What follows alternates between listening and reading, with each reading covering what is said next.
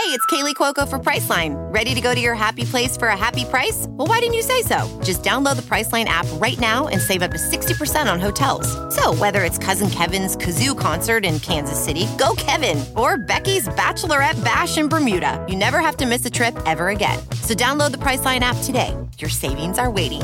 Go to your happy place for a happy price. Go to your happy price, Priceline.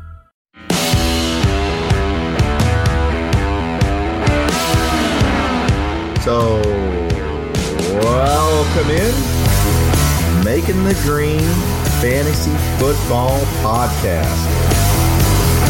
Got Uncle Tony, Crazy Legs, What's going on? and we're here to talk a little fantasy football. Hey, hey, hey, it's that time of the year. It's time for the Making the Green Fantasy Football Podcast. You got Uncle Tony here with the infamous Crazy Legs Green. Crazy Legs, what's happening? What's going on? Uh, not much, man. I am happy to be in this chair talking to you about fantasy football. We are coming up on the busiest weekend and next weekend of the year for fantasy football players. This is it, right? Preseason's over. Uh, we've got drafts galore. If you were thinking you were going to get a best ball in, you're probably late because the FFPC's filled up and everybody's got it. So we're going to give you some advice today. Uh, going to start off with a little bit of strategy. We're going to strategize, talking about what you might want to think about doing in your drafts coming up. Uh, then we're talking about targets. What uh, what do uh, Jake and I think are the are the best targets that we're looking for coming out of our drafts this year, and uh, and then uh, talk about some possibilities, maybe some sleepers there, and then uh, we're going to give you the abbreviated version. Want to give you the best best advice you can get going into these drafts, just on a real quick hit. Uh, and I I know Lift likes those quick hits. So we need we got top twenty uh, positions uh, in e- our top twenty picks in each one of our positions: quarterback, running back, wide receiver, tight end. We're going to try to get through that here in the next next few minutes here for all of our all of our uh, dedicated listeners out there. And I know there's a few of them. I got a few compliments thanking us for us for some advice last year. So Snowflake, if you're out there, keep on it. And I do want to say one thing, Jake, before I turn it over to you and, and ask you a question. I, I just want all those people out there to know if you if you're playing fantasy football with us, we ain't giving away all the secrets. so don't think just because you know, you don't know. All right. With that, Jake, tell me how how last year go for you. How many how many championships did we win? Oh, I only won one last year out of the, the grouping I have, uh, but that's all right. I'm still I'm still up, and that's what matters. So right. That's right. up for life. So no, it was it was very successful last year. No duds, at least made playoffs, and then came away with one championship. So I'm There- happy with it. There you go. So that's we, we've got valuable information for you because Uncle Tony also walked away with a championship last year uh, in the 30th annual Razorback Fantasy Football um, Draft. Uh, our our league uh, came away with that 30th anniversary championship. So yeah. So listen up, folks. We got some knowledge we're dropping on you. So uh, Jake, let's jump right into it. Tell me um, as we're looking in a draft strategy, and I want to let everybody know we're talking tonight standard drafting, PPR, uh, normal scoring. Uh, that's where these rankings are, and and kind of strategies that we put out there. Uh, you could go there's folks if you're out there in a super flex, drag some of these quarterbacks up in your draft. We are going to rank them for you. Not going to try to tell you ADPs or anything like that. If you're uh, more of a scoring, move those quarterbacks down and and push those uh, push those uh, heavy runners up up your up your charts. But uh, but anyway, uh, we're going to start with a PPR and, and give her from there. So, Jake, tell me tell me what what's your strategy this year? My uh well my go-to strategy every year is to always mock as much as possible for your upcoming drafts. Um, it's a little harder when you have multiple leagues and they're all different scoring uh, and styles, but I think you need to mock draft multiple times if you can before every draft, just so you have a feel for what the best strategy is.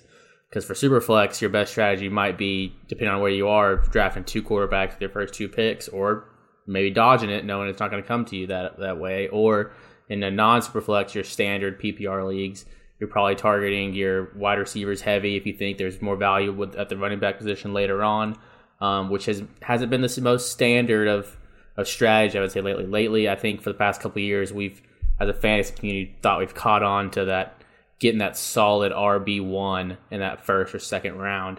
Um, I think that could be a little bit different this year. The ADP would suggest wouldn't suggest that, but um, I think the wide receivers are slowly creeping their way into being the majority in the first and second round. Uh, I think we're starting to see that for sure this year. Um, so uh, my my number one strategy is yeah mock draft as much as possible if you can, um, since we are talking about a standard PPR league um, and not a super flex or something like that. I think my strategy this year, based on the mocks I've done, um, if depending on where your first round pick is, you're likely taking um, a running back or, or that wide receiver. But I have found myself going more wide receiver heavy, I would say, in the first four or five rounds, knowing I like actually a good tier of value in the sixth to the eighth round, which typically you would think is actually, I think in previous years we would call that the, the RB dead zone, essentially that five through seven, somewhere in the middle of your draft, where all the heavy hitters have gone and you just don't like the rest. I think that's a little bit different this year. I think it's a little more spread out than or at least from what I've liked so far in my mocks. So I think my strategy this year is really grabbing those top tier wide receivers, knowing I can kind of leave that position alone and grab up a good grouping of running backs later on. So like it, I like it. Well, let me ask, what's your uh, what's your favorite site to do mock drafts on? Um, my favorite site is uh, Football Guys. I think they got a good draft dominator. I would say this though. That's a great question, actually. I use that just so I can. It's just me. I'm not mocking. It's me and the computer, but I have it set to a good setting because I trust those guys to to give me good value and show me what people might be doing if they're truly, truly um, experienced fantasy football players. Because um, I do know that when you do mock drafts, sometimes on ESPN, Yahoo, which I suggest you do because it gives you a good idea to get used to the site. You get used to their rankings that they're going to show you in your draft room when you're in there with your with your guys, but um, and girls. Um, but uh, I would say just be weary of drafting, mock drafting on ESPN, Yahoo, whatever your site is, because some some people aren't taking it as seriously maybe as you are, or vice versa. So you you might be getting some mixed results. So you go. I, I like that, and I, I do the same strategy. I think Football Guys is a great app to to do mock drafts on if you're targeting. Uh, but uh, yeah, I, I that is a great uh, tip to mock draft on the site that your your league is using, so you're used to the format. That's a great. I think that's a great point.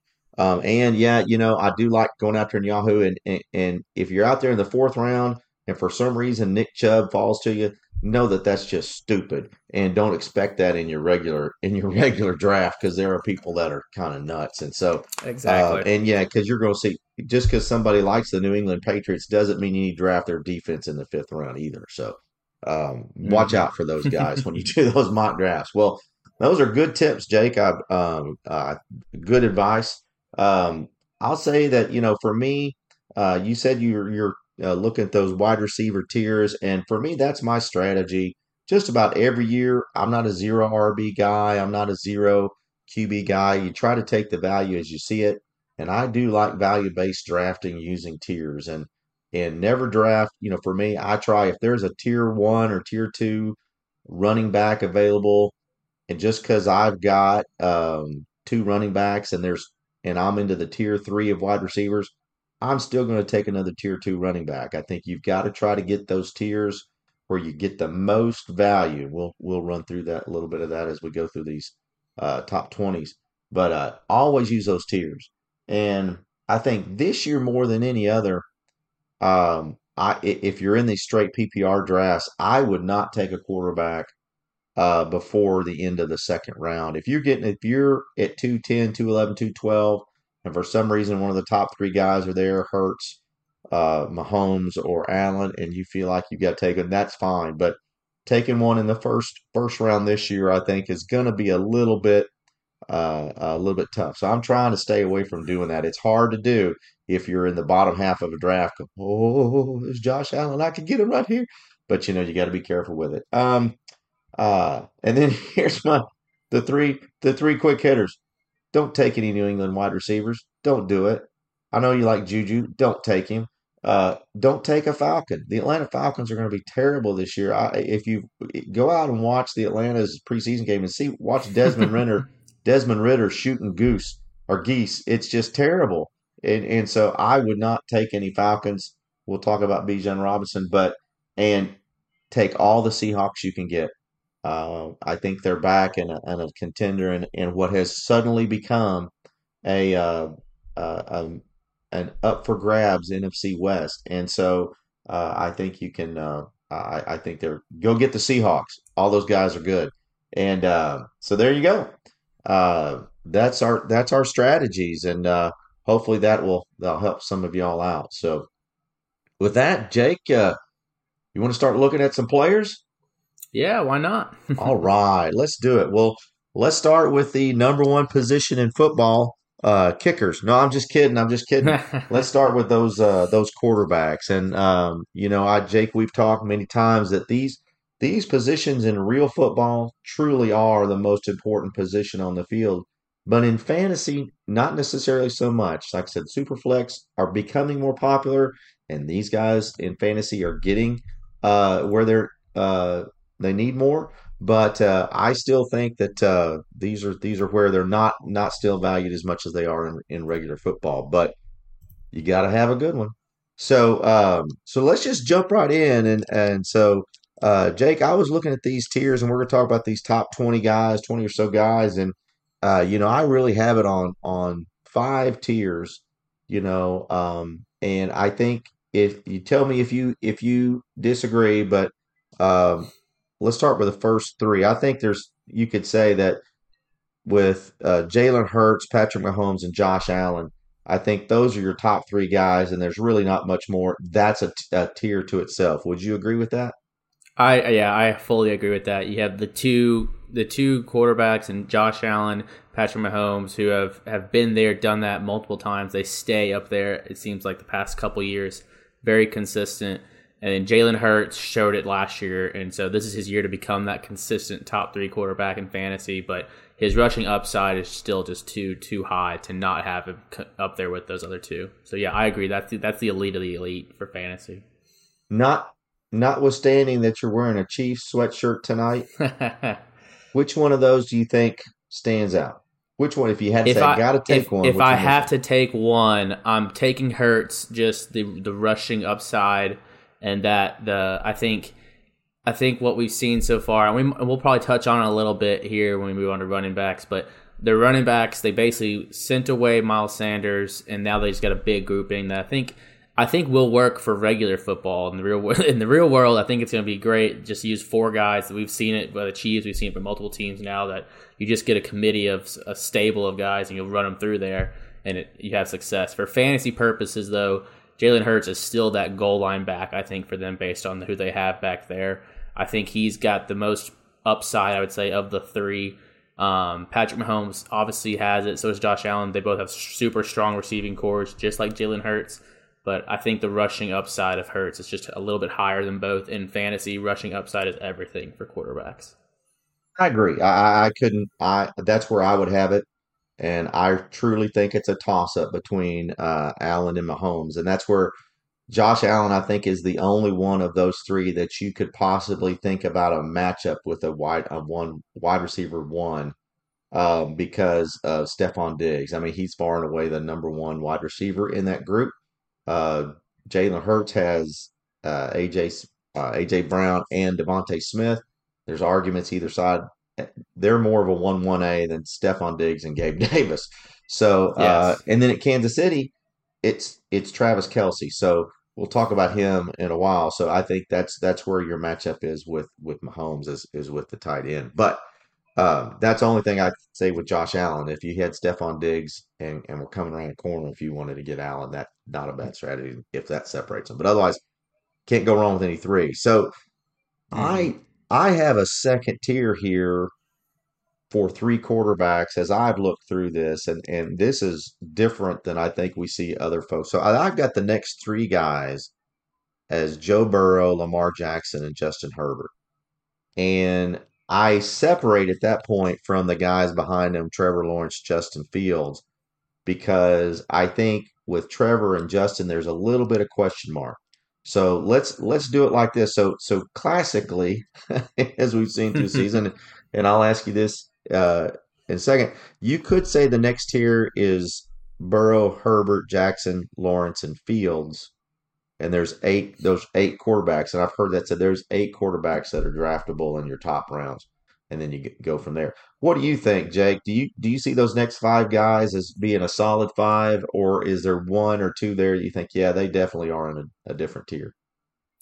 I drop Lawrence out of that tier. Uh, I agree with putting Fields in there with Burrow, Jackson, and Herbert. Okay. I think Burrow is one of those. He's proven it time and time again. He just hasn't put up the elite elite numbers that you see from Allen and Mahomes, and then the rushing of Hurts that gives him those fantasy numbers elite.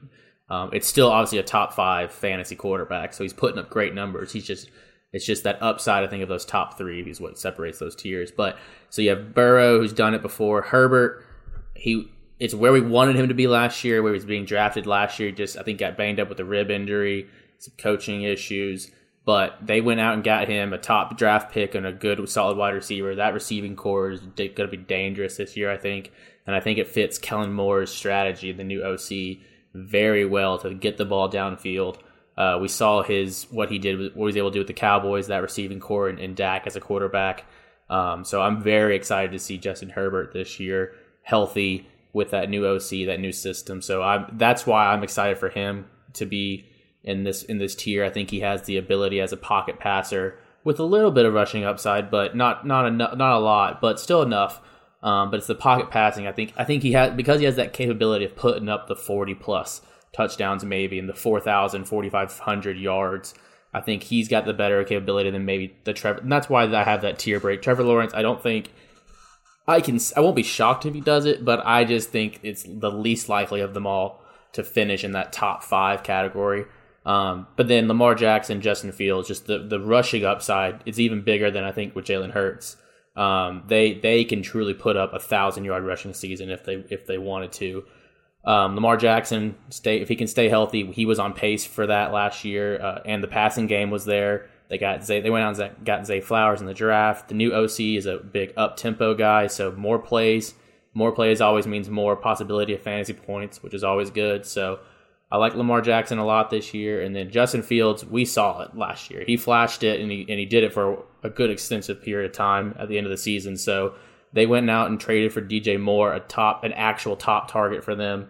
Um, I think if he can take the uh, step forward in the passing game, which we've seen it, we've seen it in the um, preseason somewhat. It looks like he has taken that step forward just enough to go with that huge upside of rushing. I think for fantasy purposes, he that puts him in that tier for me as well. So, yeah, I, I agree with everything you said. I I have the question marks for me uh, every one of us has a question mark, and I'm not as big a Kellen Moore fan as others are. So I'm a little concerned with Herbert. But you know what? I keep waiting. He should put up Patrick Mahomes numbers, right? He should. Right.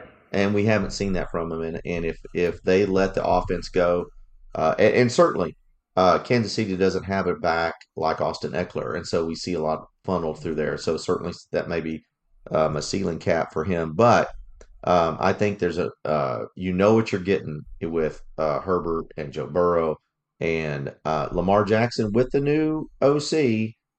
I you agree? You think it should be better? We you always got to be concerned because we thought Denver was going to be better with Nathaniel Hackett, and that didn't happen. And so, uh, but this certainly isn't as drastic as that. I don't want to, you know, not to shock yeah. anybody into that thinking, oh my god. So, uh, but I, I think uh, he Lamar has been working on throwing. He's got a new contract. He's dedicated to this team. Uh, they've got a guy named Odell Beckham Jr. and so uh, and Zay Flowers is a man child, and so he's a little he's a little man child, but still guy, but... he but he's pretty good, and so I I, I do agree there. Uh, Trevor Lawrence definitely to me is just below this tier. Um, I've heard a lot of people talk really good about it, but I think he's more of the Troy Aikman type thrower. For those old folks listening to this podcast, um, you know he's a he's probably going to lead them to more victories this year than they did last year, but he's not necessarily going to get you the fantasy points that you want. So I, I, I think he's more of a they're more of a control offense with that. And um, I agree with that. Yeah. And the only thing about the the good news for Justin Fields is DJ Moore. The bad news for Justin Fields is it's still Chicago, and, and it's only DJ Moore out there. um, haven't heard a lot of good news on Cole Kmet. Uh, didn't see him take a lot of jumps. In, it hadn't had a big, big, uh, uh, a big offseason. A little concerned about him not having that secondary weapon, and they didn't go get now unless Jonathan Taylor all of a sudden ends up a bear. He doesn't have that secondary weapon to help him, and I, am just a little worried about that. So, um, but anyway, but but still, boy, the talent. Certainly, you said it. Talent's there. You see it. Um, so we talked about Trevor there. So now I, I, let's go on to the next tier. So let's say you've passed quarterback and you didn't jump in fast enough, and now all of a sudden you're getting to this next tier. You want to you want to get a starter. You don't want to don't want to be without a, a 10, 11, 12 guy. But the next tier that I see uh, that people are talking about, I'm put them all together is uh, Kirk Cousins, Deshaun Watson, Daniel Jones, Geno Smith, and then we'll make it a, a baker's dozen to put Anthony Richardson in there as those quarterbacks that are being drafted as starters. And I want to talk about Anthony Richardson real quick, real quick here, Jay, because we talk about the the ultimate boom bust pick. It's very rare for rookie quarterbacks to come out and have a have a, a fantasy valuable year all year long. They're going to be up and down. But now there's the the measurables here on the on Richardson are off the charts. We haven't seen a kid like this, uh, maybe ever, that's got this kind of arm. Uh, and um, not to compare again, Justin Fields is out there, but I think this this kid's got a little bit more accuracy than he does. But it's a very limited window that we've seen him coming out of college. Where, where do you think is Richardson a draftable starter? or is he somebody you can say, hey, if I can make a turn and get, let's say I can get um, Watson and and uh, Richardson or Smith and Geno Smith and Richardson on a back to back. What what do you think about Richardson? He's yeah, for me, I think I definitely don't want him as my starting quarterback. I'm drafting him as I think I think the only the only time I'm drafting him is I think if I totally missed on those top six or eight guys because um, I think after Trevor Lawrence is my big drop off. Um, I have Trevor Lawrence in the tier with these guys, but he's definitely the top of the tier. Um, and the rest of these guys, I think, are just who do you like at their draft capital. Um, but Anthony Richardson, for me, I I have him just outside the top twelve, like most rankings do, and I think that's just because I would what I expect from him this year is um, if a Justin Fields rookie year. He's to flash it every now and then for what he could be, but it's just not to be consistent enough, I don't think, to be fantasy val- fantasy liable. Now, he could, in the second half of the year, he could turn that corner, get that consistency down. Who knows? He's definitely got, I wouldn't be shocked if he puts up a good chunk of yardage on the on the ground, and at the second half, we're looking at him as a as a starting quarterback. That wouldn't shock me. Um, but I think enough time is going to pass for uh, in fantasy football scheduling as at least that by the time he maybe turns that corner, it might be too late. So I'm I'm definitely not drafting him to be my starter from day one, but I love pairing him with a guy with that low floor, um, or with a high floor, low ceiling. So like yeah, like a Geno Smith, um, a Daniel Jones. I think has a solid floor because he they showed if they especially if they use him like they did last year in the running game some. Um, so I and the addition of Darren Waller. But all that being said, Anthony Richardson not my starter day one, but definitely somebody I do want to pick up if I did miss on those top tier guys because he's going to provide that good boom bust in the second half of the season, probably. With you there, and so I, you know, for me, this is the way I rank these next uh the guys after Trevor Lawrence. So I go Kirk Cousins, Geno, Daniel Jones, Deshaun Watson. I actually bring Dak Prescott into this into this tier, and then Anthony Richardson. And so, so for me, it's and it's just like what you said. Those higher floor guys. I think there's not a better floor in fantasy football this year than Kirk Cousins. We may talk about him in a little bit, um, uh, but uh, I think I, I like him as having a high floor. I think Daniel Jones as well. They've um, Darren Waller is in town. uh, and so you know what you're getting. It's it's serviceable rushing yards. Um, I think you've got a good solid floor there. Deshaun Watson may be one of the biggest boom busts uh, of the draft as well for someone who's not a rookie, uh, maybe comeback of the year candidate. I don't think they give it to him because of the c- circumstances, but yeah, but um, I think that uh, uh, I, I I said this to a to a guy on a podcast the other night. Deshaun Watson, Amari Cooper, and Nick Chubb may be the best backfield in football. They're all like 28. You know, if if they turn this around, they're in their prime. If if they connect, you know, if you can imagine Amari Cooper at his, at his best, Nick Chubb at his best, and Deshaun Watson at his best, and none of them are over the hill, this could be a very interesting Cleveland offense. And so I, I wouldn't sleep on Deshaun Watson, but to me, there's a lot of risk there if you're thinking, well, this is going to be my number one. You better be thinking about, we'll talk about some of these other guys here in just a second, real quick, that you better put somebody in that you're sure is going to be a starter if you're going to go get Watson. But that's the way I rank them. So any differences Yeah. there? No, I, I I'm fine with that. I I don't. Yeah, they're all they're all again. Besides Trevor Lawrence, they're all very very close in a group for me. That I, I however you want to rank them is fine with me. Yeah. The only one I might add to this group that I, I I like, and it's and it's again it's because of the offense and what's around him.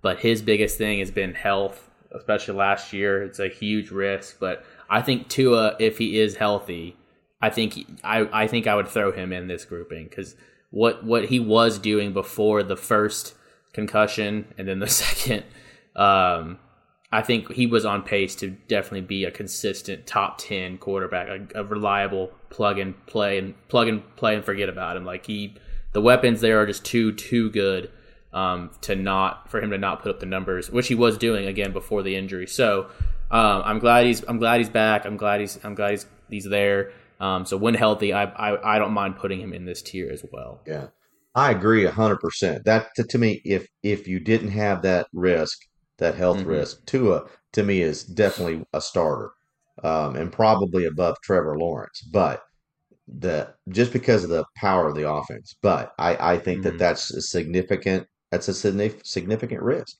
So Yeah. I'm with you there. I'm with you Yeah, there. I think I think all the guys we talked about in this this is the tier again. Besides Trevor Lawrence, I think this is the tier where I probably am considering a second quarterback at the back end of my draft.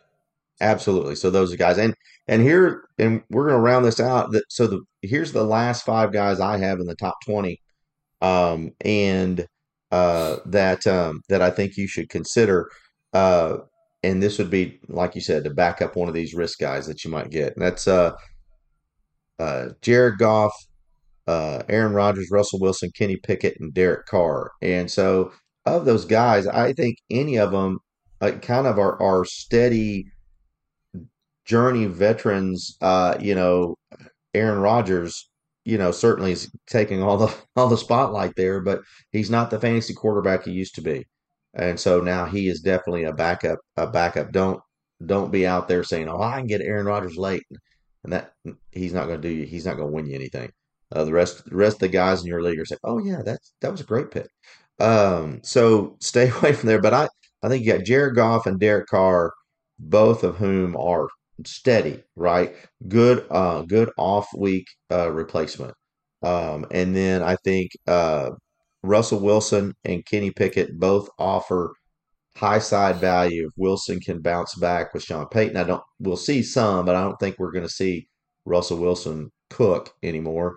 Uh, he he might simmer, but he's not cooking. Uh, and then Kenny Pickett is up and coming. I think the, next year is his year. I think we'll see it um, with uh, you know if they get another wide receiver for him, they certainly have young talent around him. I, I think Kenny Pickett could be on the way up. But those are kind of the five I see that um, that you can take on the backside. Jake, you got anybody else? Yeah, and this is this is the tier where you start, and you could maybe break it up if you wanted to get really nitpicky. But at this point, it doesn't matter. I think they're all once you're past those first three tiers, four tiers, whatever you have for those top fifteen guys. I think it it's whatever because now, unless you're playing in like a sixteen man league, none of these guys should be starting for any of your team. So, uh, but Uh, so as far as a tier, I, I don't really have anything, but I would definitely add just some guys that again I like maybe a little bit more than others. Um, I like and and what sorry what I was going to get to though is a lot of these guys these are the quarterbacks that aren't elite, but their receiving corps might be, or they maybe they have that top guy. So someone like if Jimmy G is is truly healthy, Davante Adams counts for something. Um, so I, I, think that can provide, and because we're, we're getting we're talking we're talking top top twenty now QBs. So mm-hmm. I think Davante Adams has the ability to still keep the, his quarterback top twenty.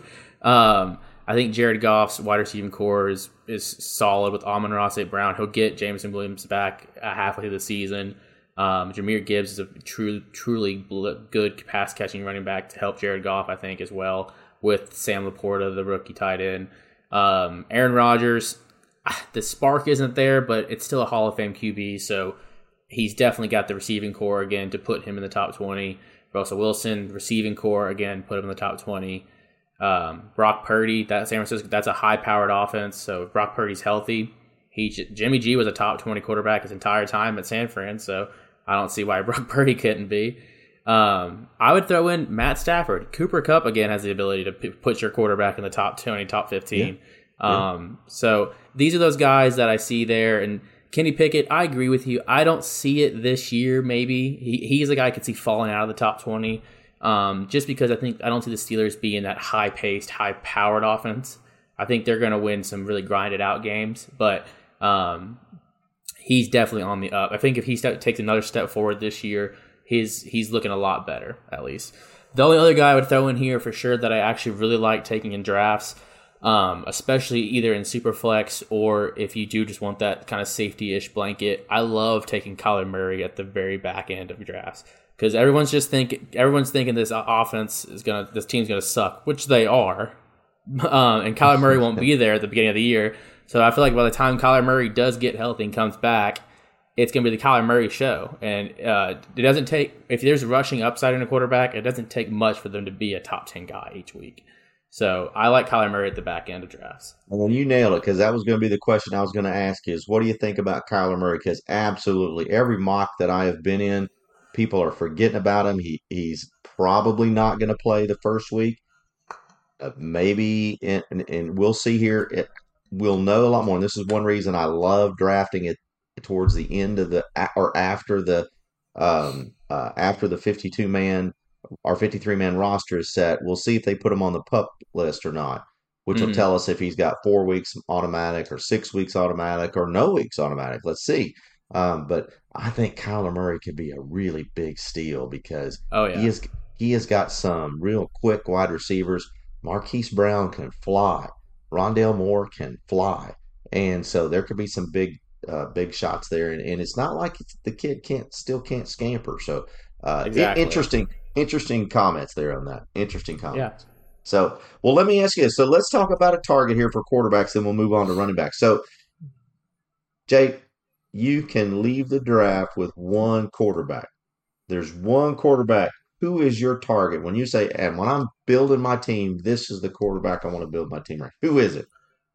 It's it's a toss up for me between the Justins, and I'm gonna go Justin Fields. Actually, I think I find myself really gravitating towards him.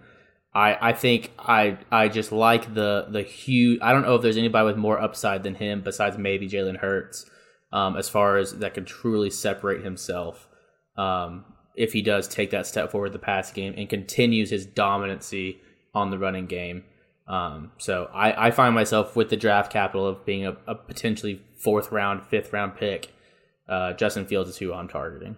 Right. I like it. Well, my target is Kirk Cousins.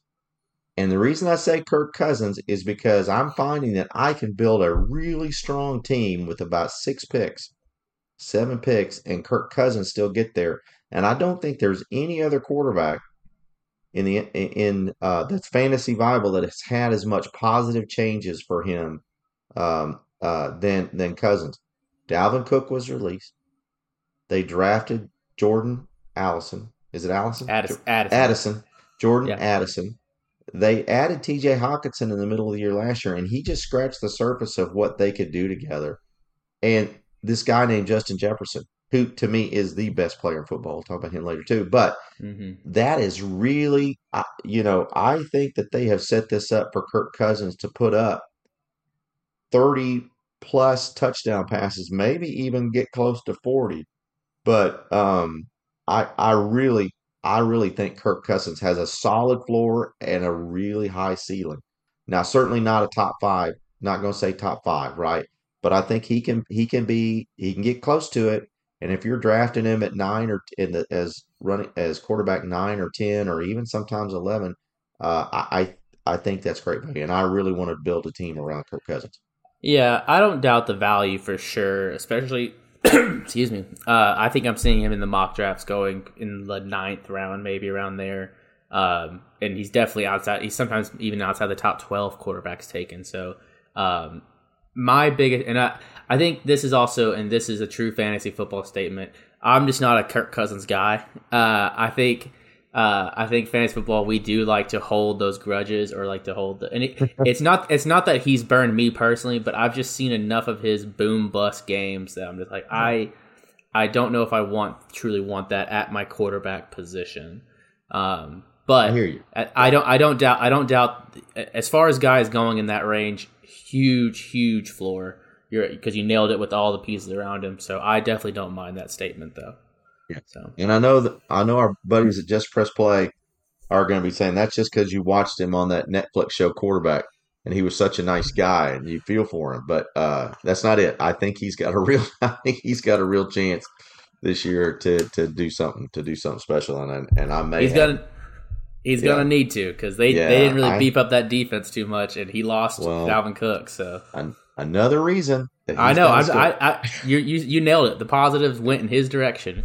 Fantasy football wise, it went. in- There you I, I would not be shocked if we if we look at if we look back and he's going to be top three in the league for pass attempts. I don't know Yeah. where he's going to sit sit on fantasy points or anything like that. But if you're if you're in a weird league where you get points per pass attempt, he's a big old value. so take him. I'll tell you that. I'll take the more attempts. Well, let's slide on over to running backs here and talk about the uh, what used to be the fantasy studs. I, as you said to start, Jake, with the strategy we're looking at, I don't know that that's still the case anymore. I think the NFL has Mhm. built itself to where this is a wide receiver league, and um, I take that back to the decision not to have defensive holding anymore, and so um, that's certainly fine. We have we have some very entertaining games, but uh, let's talk about these running backs. You still got to have them, and you got to have two good ones.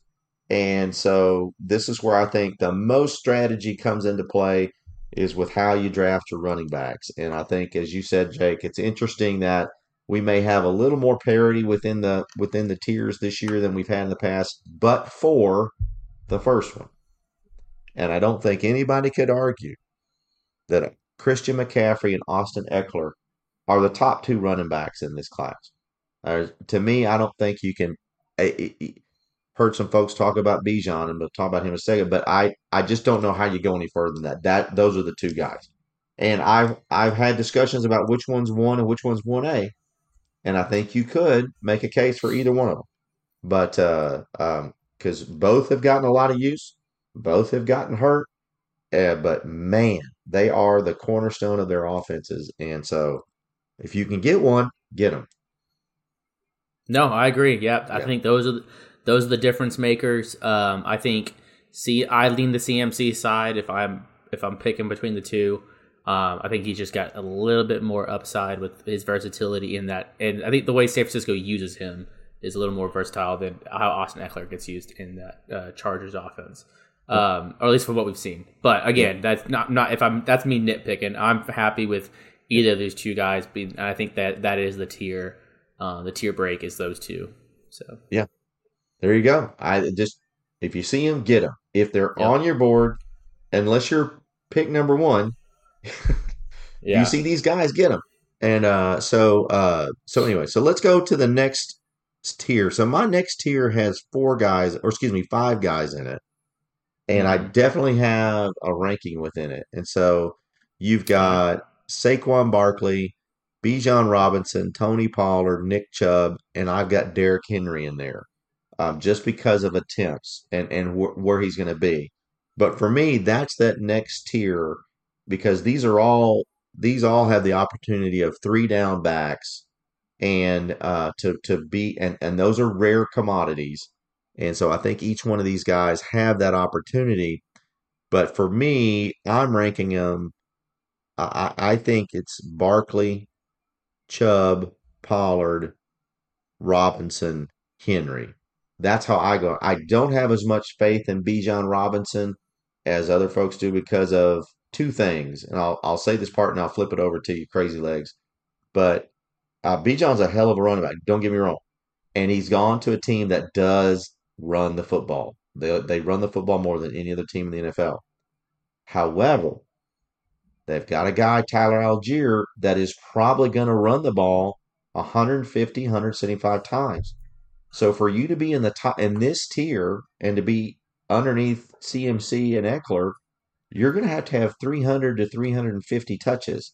And I don't know that Bijan's going to get that as a rookie. Doesn't mean he's not going to be successful. I just don't see him at the top of this tier. And and I've had argument arguments, but discussions with other folks that they disagree because of the talent that this kid has. But that's my take on Bijan. I have him above Derrick Henry because I think Derrick Henry just doesn't carry the he he's he's at that precipice. It could happen anytime. It may not be this year, but he, he, may be at that precipice. And Tennessee's not the, as good as he should be, and he just doesn't catch a football. So that was that's how I rank that tier. What do you think? No, I agree. Um, I, I especially agree with the tier. Uh, I like those. I think that is a true cut. I think if if Josh Jacobs had been in camp all preseason, you probably throw him in there. Um, agree hundred percent. And and maybe the same for Jonathan Taylor. Um, but I think for because but we have to play it how it is now, and I, how it is now, I agree. That's the tier break for me. It's these five guys.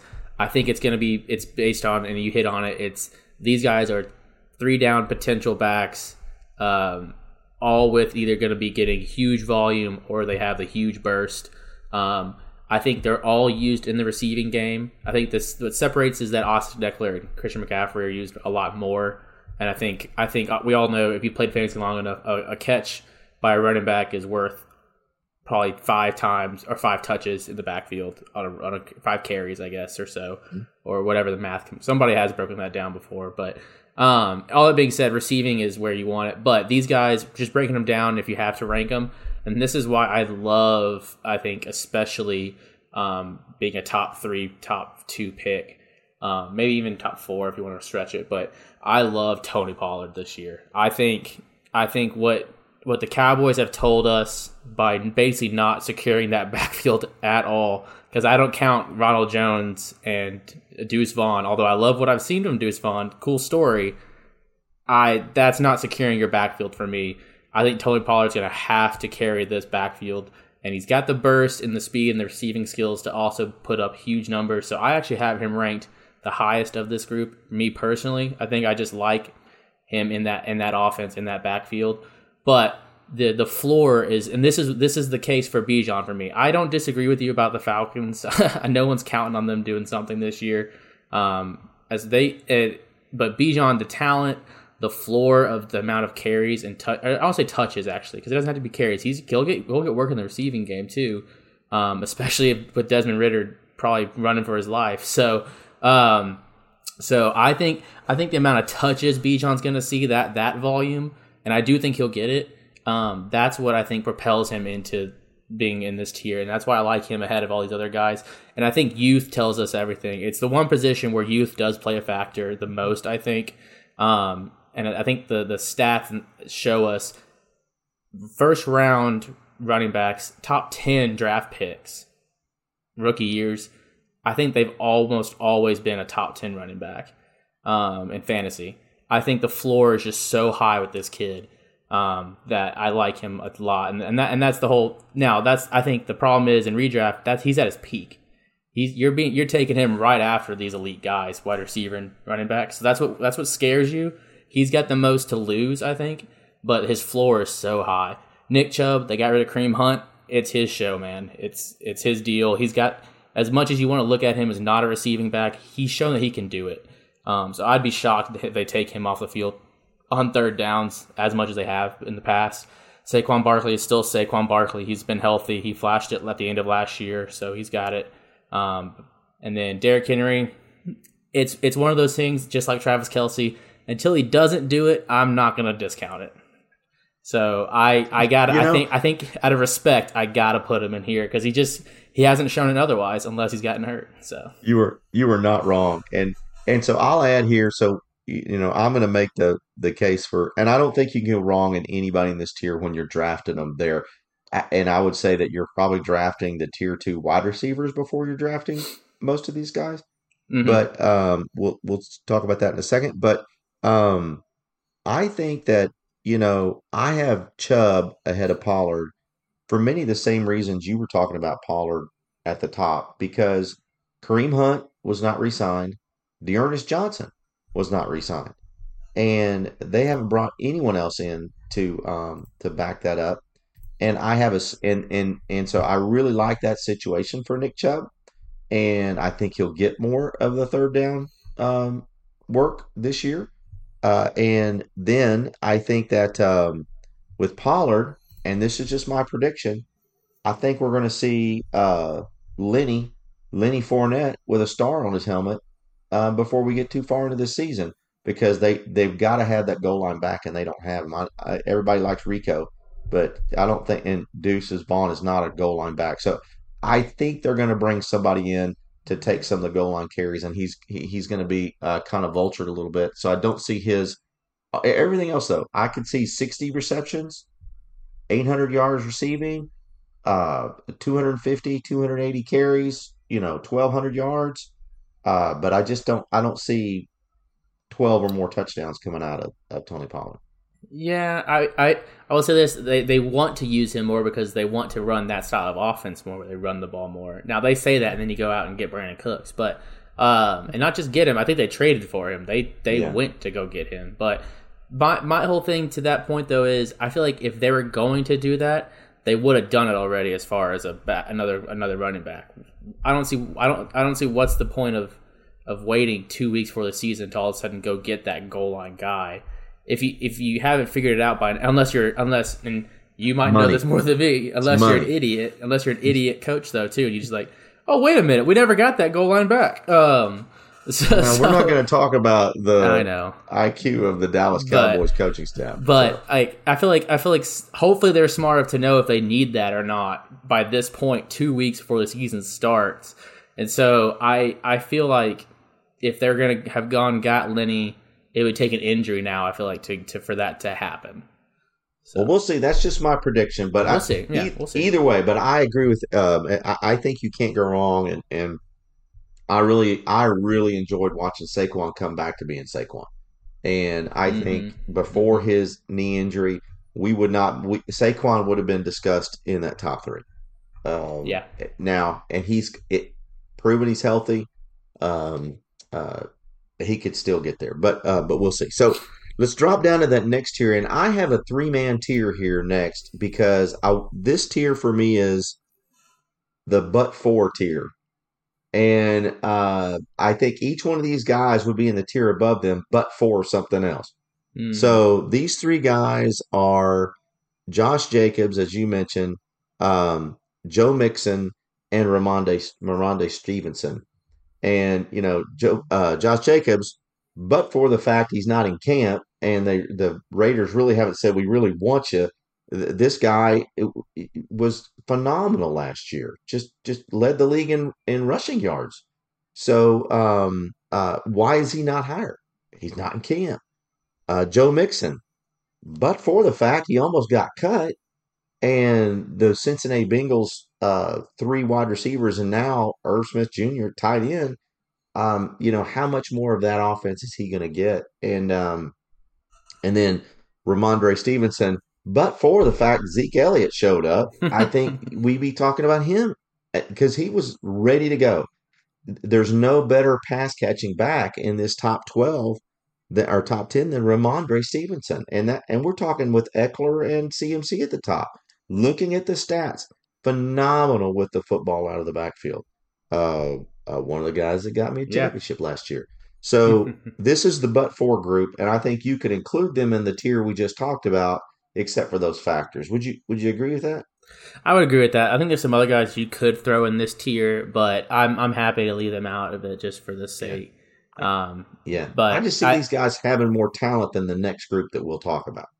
There's And one guy we'll talk, we'll talk about the next the next tier then. and I'll, I'll that's when I get to preach about this Yeah. guy. That, but Yeah. no, Josh Jacobs. I think unless he just unless he just shows up out of shape, which is possible because there is there is a reason that you they want you there in camp. There is a there is some there you're not you can be in the best shape of your life, but unless you're hitting somebody in pads every day, twice a day, getting ready for a season, I think so. There could be a little bit of growing pains there, maybe at the very beginning of the season, but the the reports right now are saying that he's going to show up before week one. He's gonna he is gonna suit up. That's the rumors right now. Nothing's for certain, obviously, but um, it's at least positive, moving in the positive direction. So and I, and yeah, from what he did last year, you can't you can't discount that. So if he shows up in shape, I love it. Uh, he's a good value right now too in drafts because of he's fallen because of this holdout. Joe Mixon, I it's he's been acquitted of everything. He's he's in the clear. So he he is I I, I think it's almost something where you, you see him firing out like a cannon because he's just gonna he's probably just gonna run pissed off. He's the world gave up on him, didn't believe him in anything.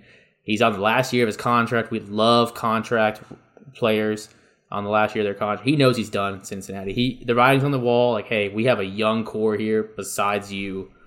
This is it for you. So he's playing for a contract somewhere else. And but the sheer volume, Samaje Perine has gone. I haven't seen anything in the preseason that says they have somebody truly solid behind him. Yeah. Um, me personally, though, that some other people do like some. Um, there's two behind him. I can't which which which one Chris, got popular. Chris Evans and the kid from Illinois, Brown. Yeah, Brown. um, they've got some traction. I haven't watched them in the preseason, but the stat lines I've been seeing haven't been anything shocking. Um, so I think I think Joe Mixon, the sheer volume, and he does get the passing work um, out of the backfield. They still do target the running back, even with that receiving corps. Um, so I think that's why he's there from a volume standpoint. Again, he's probably the last remaining three down back um, before we move on to these next guys. So, um, and then Rhamondre Stevenson, yeah, it's even with Zeke there, I think he's just gonna get all the passing work still. He's even if it's even if it's from the the ten to the ten, because I don't think there's I don't think Zeke's a red zone guy now. He is solely a ten yard and up guy, I think. But uh, but uh, did you see that picture by the way? He's a Yeah. Zeke's, Zeke's Zeke's been uh Zeke has they've let him eat uh in the off season. So uh, he, but he knew what his next go- job was going to be. Yeah, he did. been feeding So- him, yeah. yeah, Yeah. So, but yeah, I Rhamondre Stevenson. I think the the sheer athleticism and burst he showed last year in the passing game, he's it. And we know the Patriots love to run the ball, so I like him a lot still. So I'm happy with this tier that you have. Cool. Well, I know this next guy is the one that everybody talks about, and I'm I'm just not with him as much as other folks. And and this next tier see it. starts off. These guys have talent, um, and and I think it's in they're but they're uh, interesting situations. So it's Jahmyr Gibbs, Jonathan Taylor, Aaron Jones, and Najee Harris.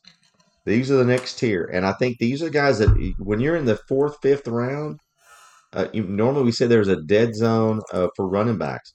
Well, I'm not sure that that's the case this year because these guys could be fourth, fifth rounders that I think you could take that are going to provide value. It, i- i- if you're comfortable in these situations, and I know you, I'm thinking you want to talk about Jahmyr Gibbs. Maybe you did. Okay, yeah, that's that's. I figured you did. Jahmyr Gibbs. I am. I appreciate the fact that he got drafted 30 spots ahead of where he should have gotten drafted in the NFL draft. I mean, that means something. But I, I mean, until you've been popped in the NFL at that size, you just don't know.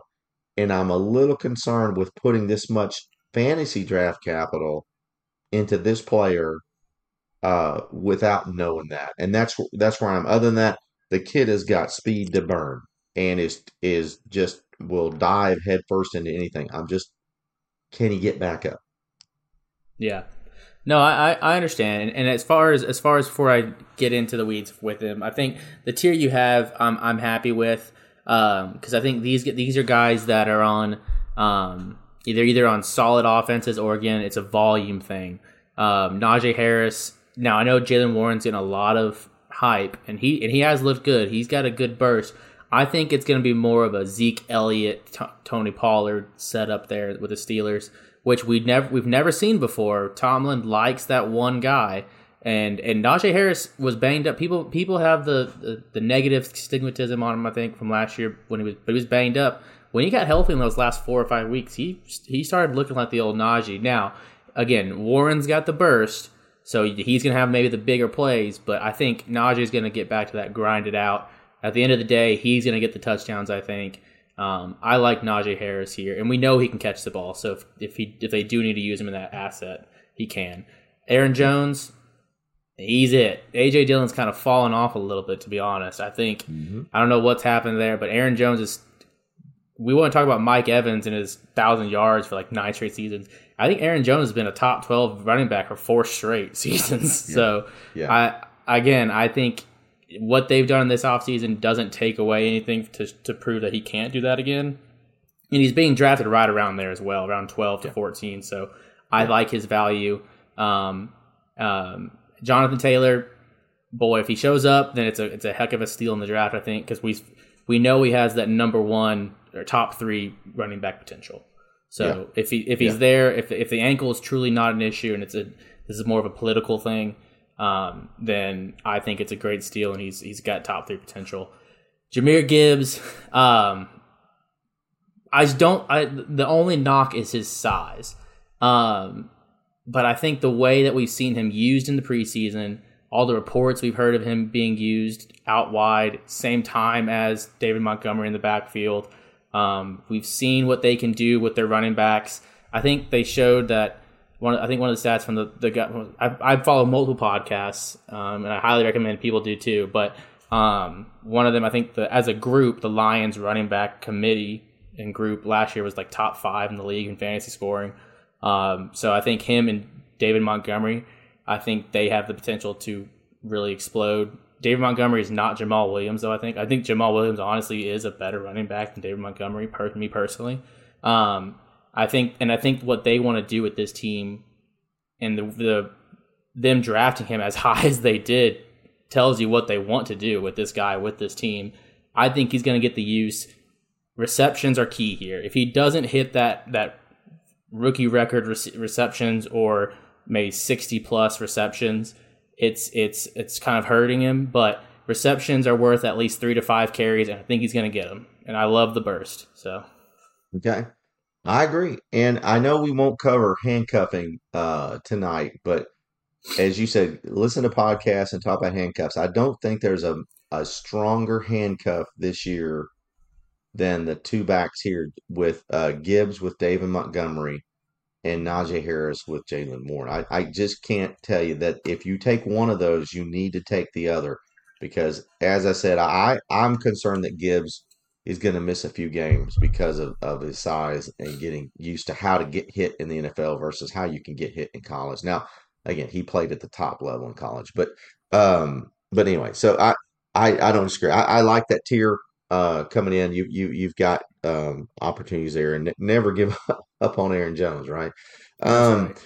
So this next uh, this next tier is I've got this kind of wide as we wind out these top twenty and I've got a plus one in these in these running backs. And so I think any of these guys you're looking at either they've got a, a, a run it's an RBBC running back by committee situation, but there should be the lead back or the most talented back in that committee, um, or there's a it's a unique situation. And I think you in I will say this in this tier, you could draft this one of these guys as an RB two, RB three, meaning that he's running in your flex spot or your second running back position and end up the year as an RB1 outside opportunities. And so here here it goes. And so in this I'll, I'll name them out I'll, I'll I'll pull the one guy out that I think or two guys out that I really think have possibilities. Travis Etienne, Breece Hall, Dameon Pierce, Miles Sanders, Cam Akers, Alexander Mattison, and James Cook. James Cook is the plus one here and I, I think it's it's to note that is what we just said about Jahmyr Gibbs, I think you can say the same about James Cook. Um, and so Buffalo, so I'll talk a bit about James Cook, and then I want to talk about one other here. Um, you know, they brought it, Devin Singletary, see you later. It was talked about all year long how they were going to bring him back in. Haven't done it. Um, rumors are there's an offer out from the Bills to the Colts for Jonathan Taylor. We'll see if that's true or not. Um, there, it was validated that they had an offer in earlier this year for Dalvin Cook, and that didn't take. Uh, so they were looking for somebody to replace James, but they didn't. And so, unless something happens late, Damien Harris and Grandpa Latavius Murray are, are his backups, and they're fine backups. But James Cook, I think, is in the same spot as Jahmyr Gibbs, and, and he could catch sixty balls and have double digit touchdowns in that in that Bills offense. Just crazy. So I think he's one to look at in this tier that could be an RB one by the end of the year. And the other guy I want to talk about is Cam Akers. And I talk about how the NFC West is a little bit wide open. And you start looking at those teams and depth charts, and you and you think, oh, the 49ers are just going to be so good. They're getting a little long in the tooth on the defensive side, and um, and uh, my proclivity for the Bosa family is well known, so I'm not going to talk about that. But um, I think Cam Akers showed at the at the second half of the year down the stretch. Now it could have just been like we ain't got nothing to play for, just handing the ball, but he did pretty well and and put up some pretty decent stats. And so if he is recovered, he would be one of the few offensive players to recover from an Achilles injury and and be successful. So that said, watch out. He owns the backfield. One of the rare situations where you've got in this tier a true three down back uh, in this, because even though Alexander Mattison is replacing Dalvin Cook, I don't think he's going to be that guy. So, um, but those are my two guys I think about in this tier. Uh, and I, Cam Akers, man, watch out. It could be interesting. So, Jake, uh, what do you think? Yeah, I think this is this is where I almost give up on tiers, but I know I, I know we need to go deeper for running backs because you dra- there's so many get drafted. So uh, this tier for me is, is almost like a 15 man tier because I think they all have potential to be possibly a, for sure top for sure top 24 and RB two, and I think for for a majority of them that that at least you can see the path to being a top 15 guy at a shot at being an RB one. Um, and I think this is this is goes back to my strategy. I think a little bit is um, those guys we talked around uh, about the tier earlier. This is the drop off for me. This is where those guys we were talking about before: Gibbs, Harris, Taylor, um, Jones. Those guys are, I think, I think are late thirds, early fourths, maybe if you get lucky. Um, I think that's the drop off. I don't think. I think these next 15 plus guys are all just sprinkled throughout the fifth through the eighth through the ninth 10th round guys. That's where, he, so that's the drop off for me. But I, I love them all because they all have an opportunity to for sure be, if not a solid RB2, you could see a path to RB1. Um, and so that's what I like about these guys a lot, which is why I love in strategies getting that true one RB and then going wide receiver heavy at the beginning. Um, because I tr- I like getting a good good chunk of this big tier right here. So yeah. Uh, we'll jump right into it. So you, I know, um, and if correct me if I'm wrong. So I, I think you said ETN. He's got the upside. It should be a top 12 offense in, in the NFL probably. So you want to have the pass catching back of that guy of that group. He's got a capable rookie behind him from what we've seen so far in the preseason, but he's not a. I don't think he's going to take the birds and the pass catching away from ETN. So I'm happy with ETN here. You can see that path. Breece Hall, I don't know if you said his name.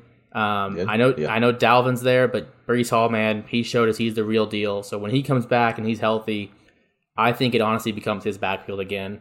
Um, J.K. Dobbins, I don't know if you said him or not. The Ravens running backs, they're val- when they're healthy and they're on the field, they are top twenty four guys. So yeah. Dobbins has flashed it before in his career. I think when healthy, he can get it again. Um, Alexander Mattison, I, I agree with you. He's not a bell cow, um, but he is the guy. On, again, on offense, he needs to score, and he's shown the capabilities of being a top 24 back. So again, I like him in this group. All these guys are going to be, some of them are going to be ranked above 20, some of them are going to be below because they all can't be there, but they all have the pathway. So um, we can go through them all, but my favorites, yeah. honestly, though, My favorites, and you, it's two you actually, it's a couple you didn't mention. I like Dameon Pierce. I think he's actually people are people were very worried about the Singletary pickup. Mm-hmm. I like Dameon Pierce. He's shown it in the preseason too. I think I think he is just a bull, and he's just going to run him over. Um, Cam Akers, everything you said, loved it. Um, I agree with the the late finish last year that showed us he's back. I think Two- a couple you didn't mention that I actually love, and they're being drafted behind a lot of these guys. Actually, this again, I love this tier. It's a little bigger for me. I love James Conner because again, he's the guy. There's you want to talk about we talk about nobody behind Tony Pollard. There's nobody behind James Conner. I, I don't even know who's back there, and and he is proven so he, old. but he is pro- last year like when he was when it was him he was a top 12 guy because it's because it's just him and No, i and right. I, right. I i think i think with having colt mccoy or whoever's back there at qb he's gonna get peppered with with receptions i think um so i I think I, and they know he's old they're gonna run him into the ground so i think i like james conner a lot for his value um i think now that we know the suspension i love amari uh, alvin kamara here um i think only missing three games I'm glad Kendre Miller is back on the field. I think he's a good dynasty stash, but this year's not his time. Um, Jamaal Williams, we know him as a good goal line within the red zone running back. Kamara is still the receptions guy here, and we know Derek Carr will will throw the ball to the running back. So I like Kamara here for the value. Again, we're talking not doesn't have to be top twelve, but you can see the path. Um, and then and one more I'll throw out here is Khalil Herbert. Um, I think he's won the job I, from what he's shown and from what the other guys haven't shown. I think he's won that starting job for Chicago.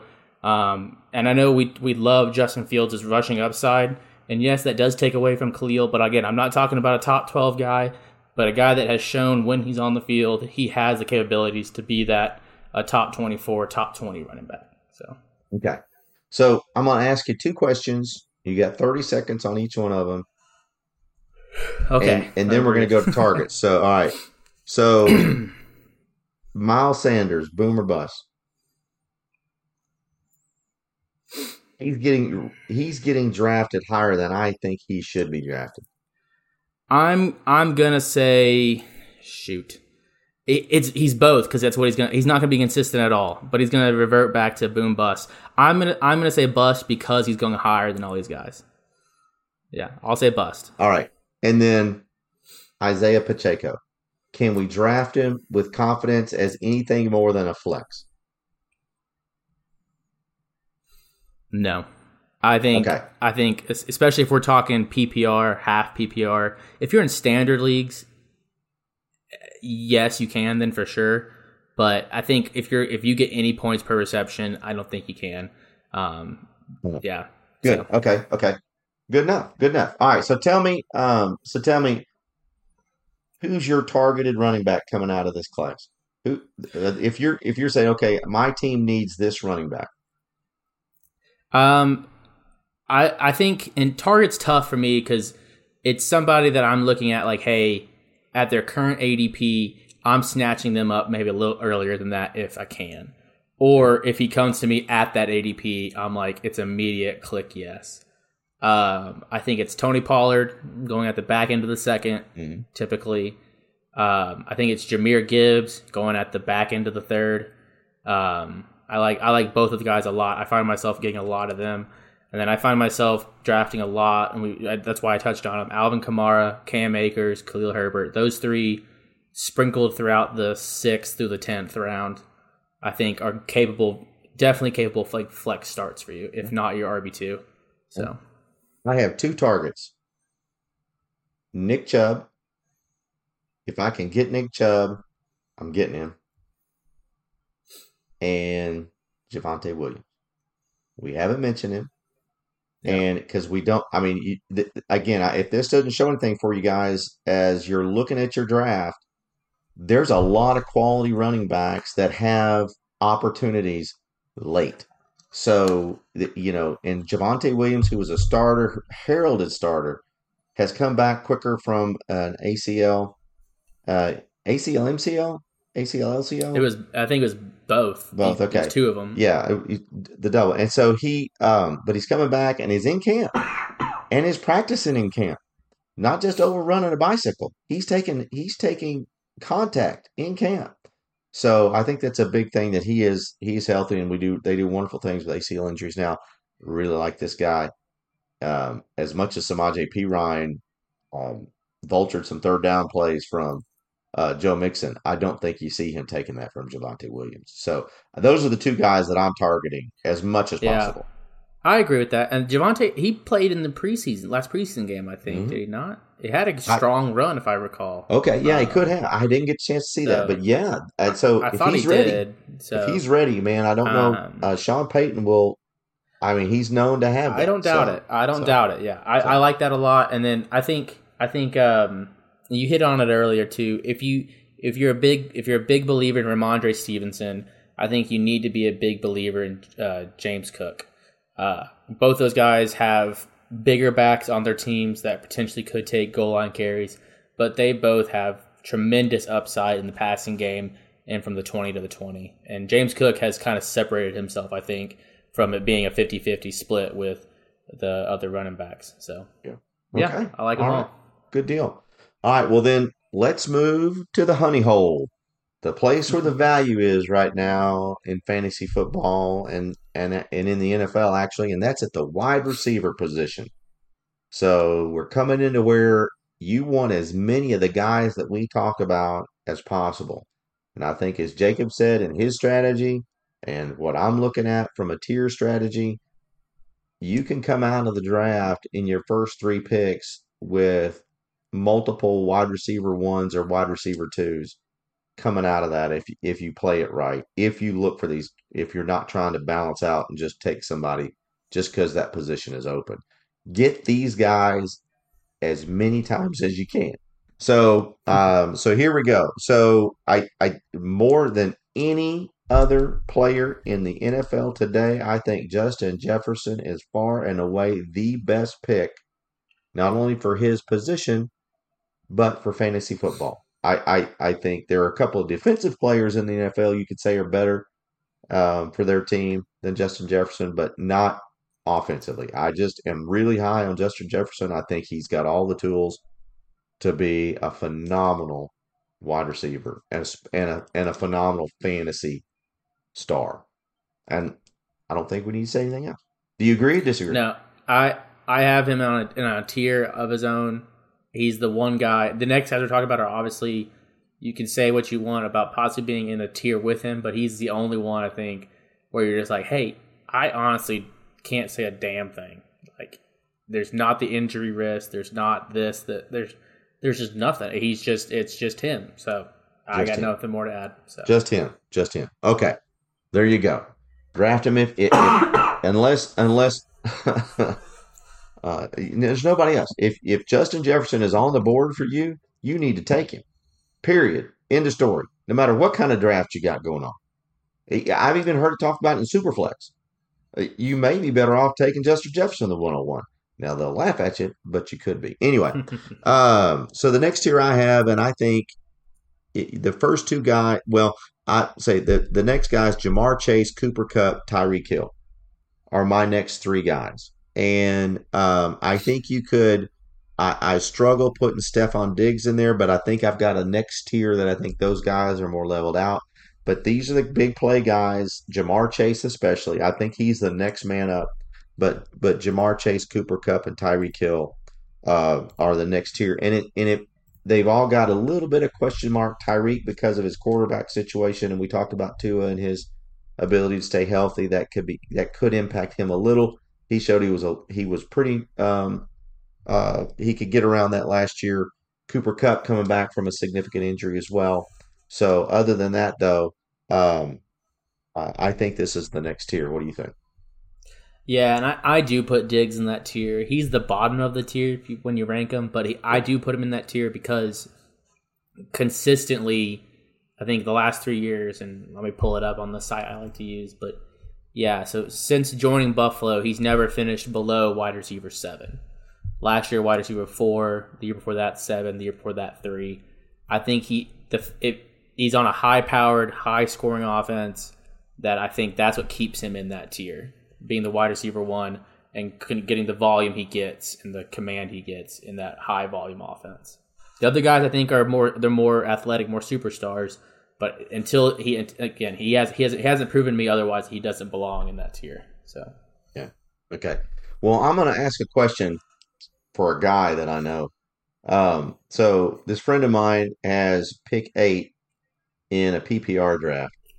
Yeah, and it keeps coming down to his choices are Bijan Robinson or Stefon Diggs at the one eight because all the guys we've talked about have mm-hmm. gone before him. We haven't talked about Kelce yet, but those other the top running backs, the top three wide those other wide receivers are gone.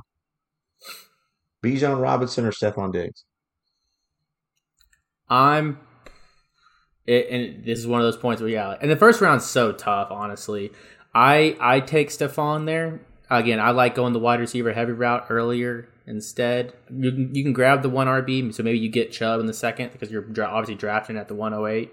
So maybe you have a shot at Chubb um, or, or, that top that top RB still. But I think the consistency from the wide receivers are just too strong there for me personally. Excellent. Excellent. He, I'm sure my friend really appreciates that advice. Okay, it's a well, great, it's a great question though. It's a great question. All right. Um, all right. So let's go to this next tier that I have. Let's and and I agree with you. Let's push Diggs into that upper tier. Okay. Okay. And so we've got the next tier I have, and it was hard for me to place the bottom, but I think I've got it. CeeDee Lamb, Amon-Ra St. Brown, AJ Brown, and Davante Adams. I've put Davante Adams into this tier. Um, but you know, but for Jimmy G. But I think these are guys, mm-hmm. these are all wide receiver ones and are going to put up very similar numbers to each other. It's going to be very hard to, to pick between them that, that what you want. But I think as you look at the ones, you look at CeeDee Lamb with a, a high powered offense, Amon-Ra St. Brown being the number one target in a, in a very uh, a high volume offense. Doesn't score as much as the Cowboys, but very high volume offense. AJ Brown, we've talked about the Eagles and Jalen Hurts already.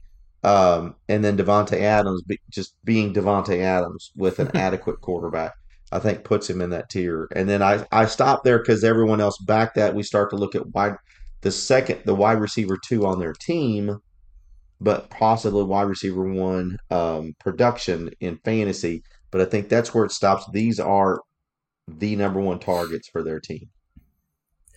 I yes, I agree with you 100 percent for those guys. I I like to add Garrett Wilson just because I think there's enough of a break between him and the next guys. And it, for me, it comes down to who can I picture having 10 plus touchdowns this year. Garrett Wilson is one of those guys. Um, okay. I know I know Amon Ra's a PPR guy, but he's but he's pretty damn good at it. So that's why he's in this tier. Davante Adams, AJ Brown, CeeDee Lamb, they can all be 10 plus touchdown guys plus some. I think Garrett Wilson, although I have him ranked at the bottom of those guys, I think who we're going to mention next is a big enough separation because the touchdowns could come his way heavily this year, having Aaron Rodgers now instead of a Zach Wilson or or a Mike White or somebody. So yeah, that's a great point, and and so hopefully what the listeners are learning here is as we fuzzy the lines on these tier breaks, that's how deep the wide receivers are in talent. And so um, that's why I think you're drafting everyone we're talking about here before those running backs we talked about in tiers four and five or in tier three, even.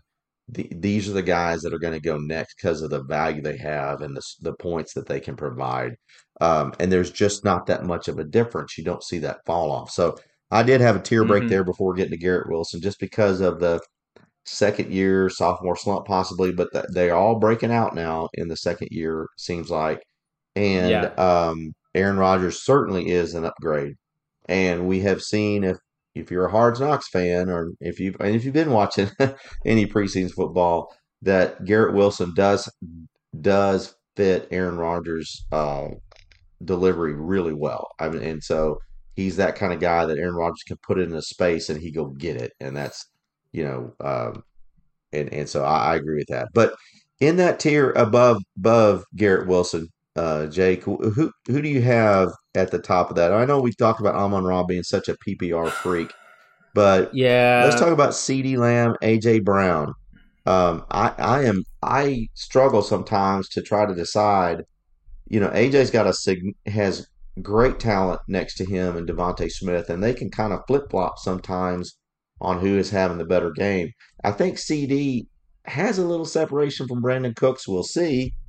Um, Brandin Cooks has been successful everywhere he's gone, but I think he's significantly a better receiver than Brandin Cooks in comparison to AJ Brown being that much better than DeVonta Smith. So, what do you think about those two guys uh, as far as I, where they would be in this tier?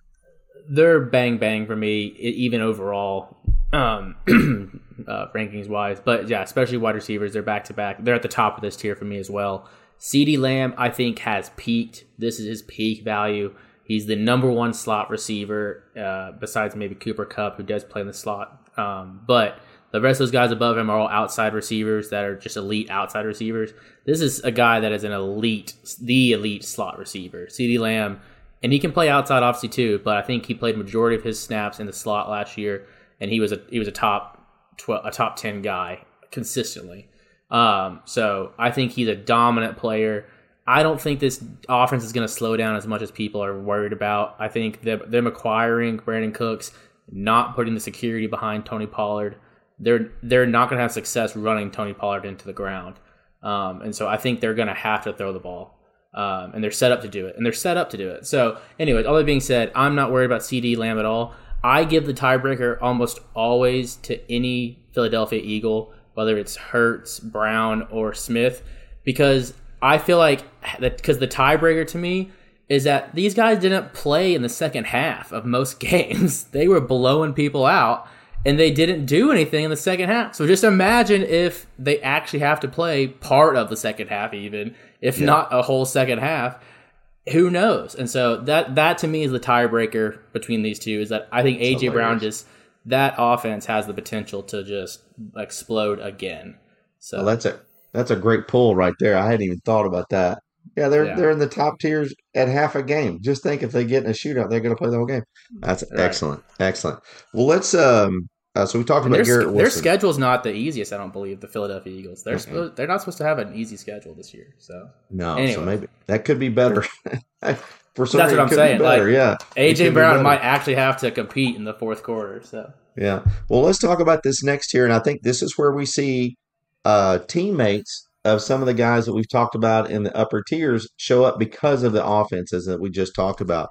So for me, Correct. this next tier, uh, uh, not quite as big, uh, not quite as big as the tier three we see in others, but so because I think you could take it down a long ways because of the depth here. But here's the, here's the break. So we've got uh, Jaylen Waddle, Chris Olave, Tee Higgins, DeVonta Smith, and then I stop it at DK Metcalf um, because I think after that there's there is some drop off to points. Uh, uh, but you could argue the guys that we'll talk about in the next tier are just as good as these guys. And if you want, Jake, do you want me to combine these two tiers? Do you think they're uh, all one tier? No, I do have a break. I'll okay. let you. I'll. I've I've added one guy every tier we talked about so okay. far, so I will. I will break it here for you. Okay. But we'll there there are definitely some guys in the next tier that I like. And again, I'm drafting this tier and the next tier well before that massive tier we talked about in running backs. After that, Jahmyr Gibbs, and even and even and these yeah. guys are mixed in with those guys. Actually, yeah, we're drafting so these guys. We haven't even three. gotten to the end of the third round, maybe. Yeah, with these guys. So we're drafting tier three, so. tier four guys in wide receivers before we're drafting tier four, tier five guys in running backs. You got to get yeah. these guys. And so understand the, the 20 guys we're going to talk, or 20 plus a few we're talking about in wide receivers, you're drafting before um, you get at, or, or at, before you get to running back 11 or 12. Right. So yeah, that's, no, that's the difference we're talking about here. So, um, so anyway, so in that, so, so the next tier, so in that tier, what do you think? Waddle, Olave, Higgins, Smith, and Metcalf. Who? How do you rank them? So I I have for me me personally I have Chris Olave at the top, um, because I think he is the wide receiver one for his team. The rest of these guys are not. Now, like you said, these are all the partners of those elite guys because these are elite offenses, um, and they're high scoring offenses, um, and so then that's why they're here. But Chris Olave, to me, he's he is the guy. I think he was the rookie last year, learning it. He now he has Derek Carr. He's in the system again for a second year. I think he he flashed it plenty last year. Um, so I think he has the capability of truly breaking out as, as a sophomore wide receiver um, for this team, and so I like him a lot with Derek Carr as his quarterback. So he's my he's my number one guy in this tier. Yeah, I like I he is smooth, and and I think with it, Derek Carr's uh, quarterback play, I think the sky's the limit for Chris Olave. Yeah. I think this is a definite breakout. Not And that it's think- really a breakout candidate, but he really can. Uh, I think he could move himself into wide receiver one territory very And quickly. if yeah, and if Derek Carr and if Derek Carr does what we know he has done throughout his entire career, whoever that number one guy is for him is who's going to get probably 50% targets when you're watching it. At the end of the year, it probably will end up being like a 20, 25 just because of stats, but it's going to look like he's getting everything during a game because Derek Carr is a one stop shop kind of guy, typically. Darren Waller, when healthy, peppered. Davante Adams, peppered. Er- He's a one stop shop guy, I think, and Chris Olave is going to be that guy for him. So, but if and if, again, if you notice the guys we just we just rattled off, none of these guys are are go up and get it touchdown top 10 top 10 plus touchdown guys. That's why there's the tier break for me. But these guys are like you I think you said the word smooth. You could probably say that for all these guys. They're smooth. They're they're if they they would be wide receiver ones on other teams. And so that's why I think they're up here. So I agree. And the one guy that's in this list that truly is his wide receiver one is DK Metcalf.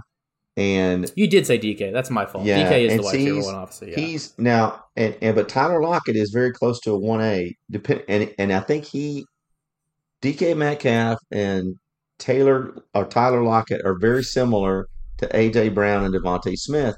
In Mhm. any given day, depending upon coverage, the other one could outscore it.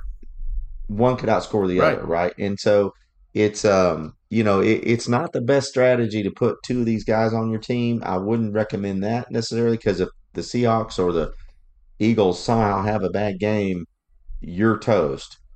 But um, you know, this is based on we think this guy's going to have more of those games than the other. And I, DK is still one of the he's still one of the you know physically one of the the outstanding specimens in the NFL. Yeah. I mean, this guy is just a, a freak. Yeah. And so um, I, I think he, he and Geno finally got some rhythm uh, during the year. And I think we'll see more of that this year. I think they're going to let Geno Yeah. chunk it a little bit more because they just weren't sure what they have and they found this system works. I really think DK's got an opportunity. As I said earlier, the Seahawks Yeah. to me look to be resurgent. I really like I really like the DK pick in this in this. I. I agree, and I, and yeah, and so just just to clear up any confusion, DK is does have the capabilities of being a ten plus touchdown guy. I still don't have him in that top tier because the Seahawks offense I don't think is going to be fast paced enough, put up the amount of points enough to put him in that tier up there. He he you. could easy he definitely he is he is the he is built to be a ten plus touchdown receiver. I just don't think now Geno can prove me wrong, taking another step forward in this offense. I don't think that's his style though. I think he's gonna sit perfectly and like, hey, I'll be the most accurate QB in the league. I'm gonna Drew Brees it up. I'm gonna I'm gonna hit you quick. I'm gonna hit you accurate and let my receivers do the work for me. Um, and so I think I think I see them keeping the exact same pace as last year with them drafting Zach Charbonnet. Um, I, I I think they liked what they had in Geno and they don't want to don't mess with it. It worked. So, but for fantasy purposes, that's that's why DK I have him in this tier and not the one above. I just don't see the the amount of of um, targets and attempts, I guess, in the offense being there as the other guys above him. yeah. But certainly, So- certainly could be. Certainly could be. Yeah. So last guy I'll talk about in this this tier, then we'll move on. Um, I don't have a problem with Jaylen Waddle being in this this tier because of the PPR. Much like we talked about Amon-Ra, St. Brown, Tyreek Hill is the big play guy. Jaylen Waddle is the first down getter, and he's great at it. And he he lives in that ten yards from the line of scrimmage, and I think he is probably more is better insurance on a to a uh, quarterback change than Tyreek Hill is at Miami. We talked about Tua, and if Tua is there, I think both of these guys are definitely will have enough footballs thrown to them to to uh, support their position. But if there is a quarterback, has to be a quarterback change in Miami. I think Jaylen Waddle is hurt less by it than Tyreek Hill, just because of the type of you, you know what you're getting with him, right? He's going to be a wide receiver two, a strong wide receiver two, no matter what. And so I, I'm I don't have a problem with him being in this tier for PPR. If you're not a PPR or even a half point, I think Waddle may fall out of this.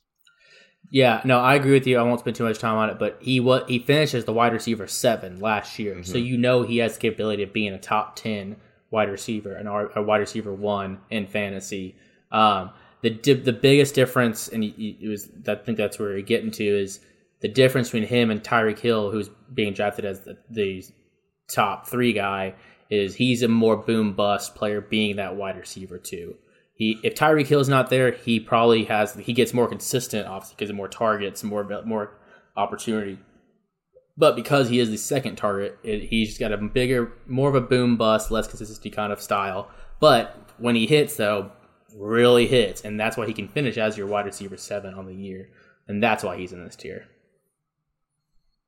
Here's our here's our last tier, and I'm I had an original twenty but I'm going to list two or three other guys because I know Jacob's going to list them because this is deep. Yeah. They're deep. So yeah. um, I start with Calvin Ridley, and then we got Calvin Ridley, Keenan Allen, Amari Cooper, Jerry Jeudy, Deebo Samuel, Tyler Lockett, and then you, I'll add just because of the closeness here and what we talked about: DeAndre Hopkins, Chris Godwin, Christian Watson, and Christian Kirk.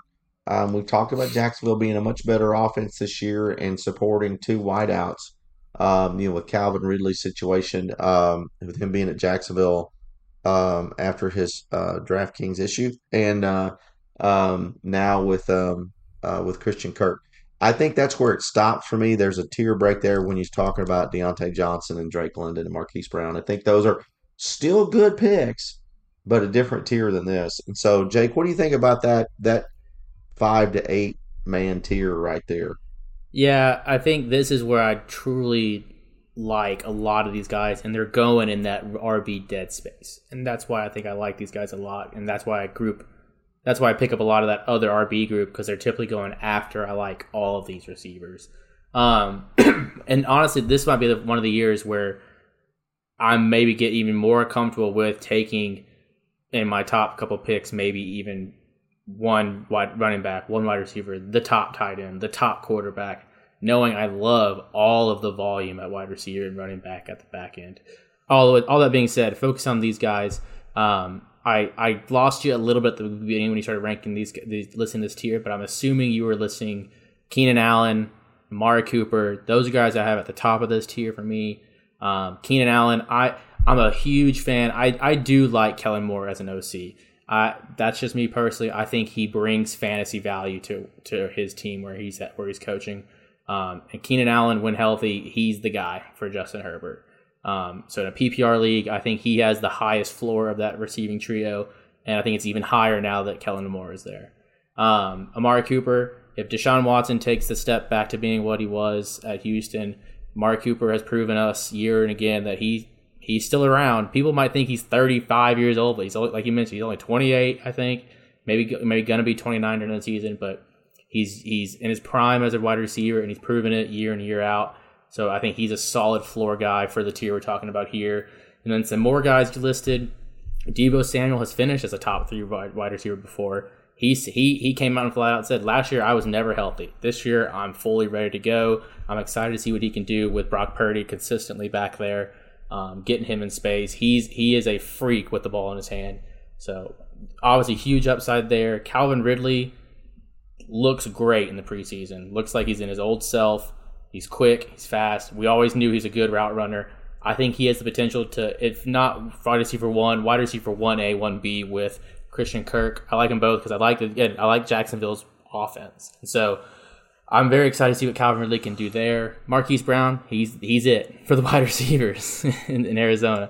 I think I he I'm worried about him because of the beginning of the year, but once Kyler's back, I think he's good. He's gonna he's gonna get peppered all year round.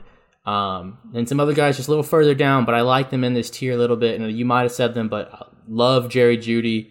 Um, I think even with the offense last year, for how god awful it was, he showed before we got hurt that he he he was the guy now. I think Sutton has the ability to be the, the red zone target. Jerry Jeudy's the, the guy though. I think he's mm-hmm. he's it. He has the capability of really taking over and finishing as a top fifteen guy for you. Yeah. Um and one more that I really like, or actually I'll give you two more. Two more that I really like. Uh, again, I love these wide receivers are great. Um, Mike Evans, until he doesn't do it, I'm not gonna dis like not disrespect him. And he's going in like the seventh and eighth round. Uh, yeah. Like I'm, there's no other, there's nobody near his capabilities down there, and he's that's where he's going. And so, and the, the all the reports, yes, it's Baker Mayfield throwing him the ball, but Baker Mayfield throws a damn good deep ball, and that's where Mike Evans lives. So I, I don't I don't see an issue with Baker just chucking it and Mike Evans, who's bigger than most everybody that he's with, taking it down. And you saw last year, at the very end of last year, he won people some people a lot of championships. He still has that that wide receiver one finish ability in a week. So I like Mike Evans a lot. And then one more, just because I love them all, Jahan Dotson. Boy, Jahan go. Dotson. I, ah, you I stole my thunder on that one. That's a good darn. one. That's yeah. a good one. I think he's going a couple rounds later than Terry McLaurin, who I think is banged up right now. Actually, toe, turf toe, turf toe. So, um, so I I love Jahan Dotson's value. I think he really showed he he can he could be a ten plus touchdown guy. Just he he was rolling last year before his injury. So, um, I think him with Sam Howell, who has looked good. So um, I think he's going to be a capable starter uh, for what we've seen so far, and that's all Jahan Dotson needs. So I like him for his value a lot down there. Yeah, and I'm with you. So I, am gonna, yeah, just uh, I agree. So I want to ask one question. Yeah. Well, I'll, I'll first I'll say this because uh, you're Mike Evans pick, and I agree with that. I think if anybody gets hurt, it's Chris Godwin, and in rankings, I've seen Chris Godwin significantly higher than Mike Evans and that's probably because of youth and because of last year had a much more successful year. But with the way Baker Mayfield throws the football, I think they're they're much more they're much closer than that. And in most mock drafts that I'm doing, I'm seeing them very close together. And so uh, I personally am with you. I think Mike Evans is the one that may have a better fantasy year uh, out of those two. If you had to go to Tampa Bay and get somebody, and I, and there's yeah. nothing wrong with that. I, I you know take them before Drake London with Atlanta. But um uh but um the question is DeAndre Hopkins. Are we leaving him alone? Because he's right in the middle of this tier, and the guy has been a fantasy stud, and yet last year was just a wash, right? So he just traded away, doesn't know what he's doing now. He's he's established with with Tennessee. Uh, Treylon Burks is coming back and has, has hurt himself a little bit, but will be available in the early part of the season. But what do we think about DeAndre Hopkins? I think my only issue with DeAndre is that I don't think the ceiling is there as it used to be because not because of DeAndre, because of the Titans. It's I think it's still Derrick Henry's team. I think this is still this is a still a ground and pound defense style winning team then you rely on Ryan Tannehill when you have to. And DeAndre Hopkins is a very good safety blanket for any quarterback. Um, so that's why I think his ceiling is not that high as maybe some other guys in this tier. But the floor is definitely still there because it's DeAndre Hopkins, and that's why he's in this tier for me. The problem is, is that I think he costs the most of everybody in this tier. Yes. Cause, and, and I, I think that's a name. I think that's a name thing, and so yeah. I have a hard time pulling the trigger on him knowing I can get any of these guys probably a round or two later um, than where DeAndre Hopkins is typically needing to be taken in drafts. So that's why I don't have a lot of shares of DeAndre Hopkins. Any of the mock drafts I've done or best balls. But um, that being said, if he's there for you, and, and you, let's say let's say you did go RB heavy, or maybe you went tight end, QB, and RB first couple picks, and you really need a, a, wide receiver one for your team, he's not a bad one because that's what he is for a team. He is a wide receiver one for an NFL team.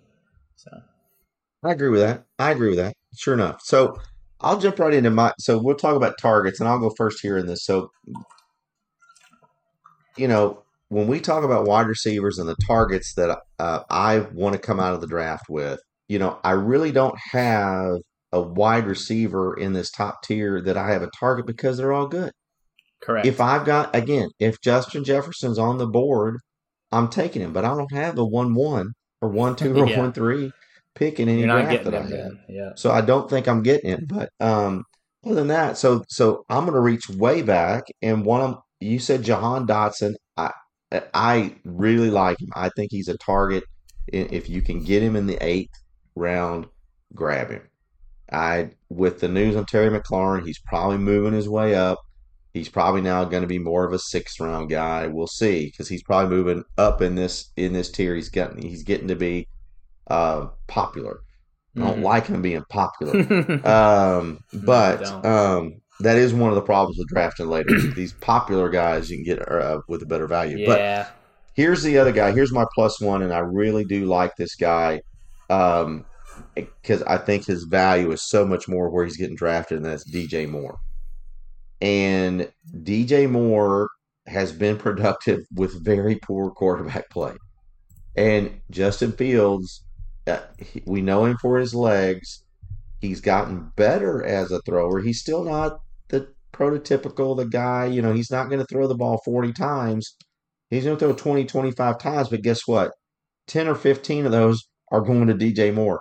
DJ Moore may lead the league in percentage of targets for his team because there's absolutely no one else there. I really like DJ Moore at the value that you're getting, and I'm really targeting a lot of DJ Moores I'm coming out of these drafts. And um and he's crafty. He's not the biggest, he's not the fastest, but he just he just goes and gets footballs and makes football plays, and I think that's what you need from a uh, Justin Fields type quarterback. I really like targeting DJ Moore late. So so Jake, wh- who do you have as a target here? Yeah, and I, I agree with you on the wide receivers. I don't want to pick a target for these probably the top fifteen guys even because I like them all. They're because they're, they're all top. They're all t- round one, two guys.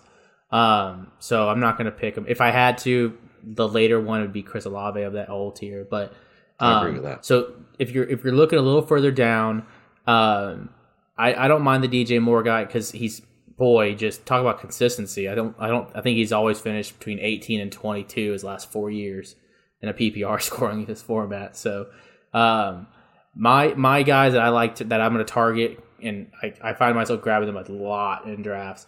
Tyler Lockett, talk about consistency. Hmm. I mean, the guy is Mr. Sleeper every year, but he's never finished below wide receiver 15 in the last six years. So I I I think it's because everyone just equates him with the boom bustness of him. But I think super consistent our wide receiver two in fantasy, so a top 24 guy, if not always a top 15 guy. Um, and then with the JSN news, which is what I think deflated him a lot, so he'll probably we'll probably see him rise over the next week, as especially as real drafts start kicking off. Um, because the J but the JSN news I think is gonna bolster Tyler Lockett a lot. Um, so I like Tyler Lockett a lot. Um, another guy I find targeting a lot besides Jahan Dotson, besides Jahan Dotson, I find myself liking a lot of Calvin Ridley. I think I think I think I've I've seen it before. I'm hoping for his comeback. Um, I like what I'm seeing on tape. He looks like he's the guy for that Jacksonville offense, and I want a piece of that offense. I think, and I I find myself liking him in a fourth round. Hey, who's your wide receiver one in your dynasty team? Uh, Deebo Samuel. Not Calvin Ridley. He, he's he's wide receiver one B. so so Um, along, along with Mike along with Mike Evans. there you go. Well, uh, just for those folks who don't know who Jason Jackson Smith Najiba, Najiba uh, number Njigba. one Najibba Najigba is the number one wide receiver taken in the NFL draft. Went to Seattle, has a wrist injury, broken wrist, I think, or fractured wrist. Had surgery today. Uh, definitely out until week one, maybe back week one, week two. They said like maybe. I don't think it's possible though because they waited a little bit. I think to see it, and I don't know for sure if he got surgery or not. Um, Okay. because I think there was there. I think he might have. There might still be waiting to see a hand splash specialist to to truly confirm if surgery is necessary. But uh, my guess is he'll get surgery and he'll probably not be there week one. If that's my guess. So. I would guess that as well. So, um, but uh, again, somebody still take late because that's gonna. He was really rising up, especially after that Yeah. big play he had uh, in the preseason. But uh, uh, don't forget that name uh, late in your drafts if you're looking for rookies. And I think that's something we have time to talk about. Uh, there's some really good rookie wide receivers to target this year. Boy, um, yeah. uh, with value, right? With value. Um, all right. Well, we want to talk just real quickly. Um, you know them, you love them, you can't live without them. The tight ends, and um, because as we're seeing, there are a few of these guys that are can be difference makers on your fantasy football team, and really. I've only got three tiers here. Really, I wanted to talk about Jake. We won't go deep into these tight ends because there's really once you get past um, first 12 or 13 or so, you, you may not even get into your draft and have to draft a backup tight ends. In most cases, you can do waiver wire pickups to get a tight end for your bye week or if you get an injury. So I don't know that that necessarily is the case here, but uh, I do want to, you know, we'll talk and, and, and I don't think we, much like Justin Jefferson, this is the next guy that you could say best at his position is Travis Kelce. And I think this year in particular, every and, and we said this about Derrick Henry. Uh, you said it about Mike Evans. Until he stops doing it, you got to believe he's going to continue to do it. And um, they didn't bring anybody in to be the wide receiver one for the Chiefs or receiver one for the Chiefs. This is your receiver one for the Kansas City Chiefs, and um, and Patrick Mahomes. And so, uh, far and away, I, I'm not a big fan of drafting tight ends in the first round, except for this guy. And so I think that this year, especially, you could look at that. But no doubt about it, it's he's just a no doubter, right? If you if you pass the running backs and and your your choice, dealer's choice. If you feel like he's more he he has more value uh, than I, it'd be tough to say he's got more value than Christian McCaffrey or Justin Jefferson. But after those guys are gone, I think if I wouldn't argue with you for taking Travis Travis Kelce. I personally am taking Ekeler and Ja'Marr Chase before him, but I could see you taking Travis Kelce in that in that range. I, I wouldn't I wouldn't fault you for it. Yeah, I think I think I think if Cooper Kupp wasn't banged up coming into the season, I would have Kupp ahead of him. I don't now, and so therefore I have I have Kelce. I, I have no problem with you taking him after Jefferson, McCaffrey, Ekeler, Chase, and Hill. I think Tyreek Hill is just ahead of him, but it's I I I, I won't fault you if you take him ahead of Hill, but. I think that's where he that's where he lands and is the fifth or sixth overall pick, and that's just how good he is. So Yeah. not, So not much more to say. Yeah, I'll say if you're in the 112 and Travis Kelce is on the board and you Oh, don't God. take him, you're a jabroni. You better take him. You better take him two one then. You're a jabroni. uh, so um uh so so after Kelce, uh, I think there's a I've got four guys here that I think are are are the next quarterback taken. Some of them get taken early, and some of them get taken a little later in your drafts. But I think this is where I think if you don't get Kelce, you can pull back and think I'm going to grab a tight end. Uh, if you're looking at one of these guys in your middle rounds, and that's Mark Andrews, T.J. Hockenson, George Kittle, and Darren Waller. And I'm not as high on Mark Andrews as a lot of people are. If if if you're saying that if you're in the camp that uh, Lamar Jackson is going to throw 35 times a game now, and because of the pace of play of this offense is going to increase, and there's going to be 20% or 15% more. I forgot there's a statistic out there where they're saying this is this many more plays they're going to run. Um, if you believe that, and Mark Andrews is getting 40 percent of those, then you can add those targets to what he did, and he's and he's phenomenal. But I I think with Zay Flowers in this offense, actually going to try to get the ball wide, that he doesn't have the impact that uh, that the value is being put into put to him now. But if if you're in the third round and he's still there, I don't. That's a good value. I I, I just can't see taking him in the second round in front of one of those tier one, tier two wide receivers or a tier one, uh, tier two running back. So, um, I I Mark Andrews definitely the top of this class. Then T.J. Hockenson for me. Then Darren Waller, and then I think George Kittle has gotten to that point where we can't expect him to play 16 games during the fantasy football season, right? I just don't I just don't see that happening anymore. He's going to be out some. When he's in and it's his game, he'll do very well, especially with Brock Purdy at quarterback. But uh, I, that's where I have him: Andrews, Hockenson, Waller, and, and Kittle. What do you think? I have tier one is Travis Kelce on his own. Tier two is Mark Andrews on his own, and then I get into Darren Waller, T.J. Hockenson, and then I I I do, and I'm looking at a, a website that I like to use, but I, it's because I trust their rankings. I like their analysis. I like that they have Darren Waller, T.J. Hockenson, and Kyle Pitts as that tier three, and Kittle has moved. Kittle's been regulated, relegated, relegated down to tier four, because there's just I, I don't see any upside to Kittle because he's still being drafted as if he has that top three tight end potential. I just don't I don't think he does anymore. I think there's so many freaking weapons that I and I think with the the step forwards we've seen over the last two years, especially last year with Brandon Aiyuk, I think Kittle might be the fourth target in this offense with CMC there, and so I don't want to be drafting as a my as a, in a fourth round pick, which is where he's going, uh, a fourth target on a team. Um, and so, and I, and I think, and I like, and I, I, agree with Kyle Pitts being in the range of Darren Waller and Hockenson, even though I have him, if you had to rank him, he's below him. I like him there because, and you'll, we'll get into it with the rest of these tight ends. It doesn't take much to be a, a top tight end in this league. No one's surpassing Kelce or Andrews, I think. And the, the reason I like Andrews so much is everything you just said is what I believe, but also because we've seen him, we've seen him beat Travis Kelce as the, to be the tight end one. He's done it before. No one else on this list can say that besides him and Travis Kelce. So that's why I separate him, and I think he's worth that. Yeah, especially a third round pick. Second round, I agree. I'm not taking him in the second round. There's too much good of value with the wide receivers and running backs. But third round, it's an easy smash for Mark Andrews.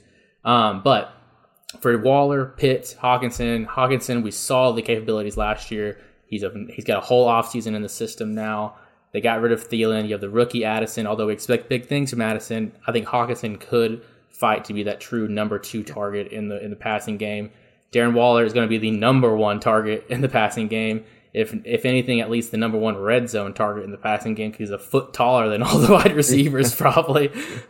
so, but I, if nothing else, the rumors all reported him being the number one guy, and I've seen nothing else but him be that in the preseason getting a 50% target share or something close to it in the preseason, uh, let alone. So I think he's the guy. So sheer volume alone. And Kyle Pitts, it's not going to be good volume, but it's it's a it's a heavy volume, a lot more than all these other guys are about to list.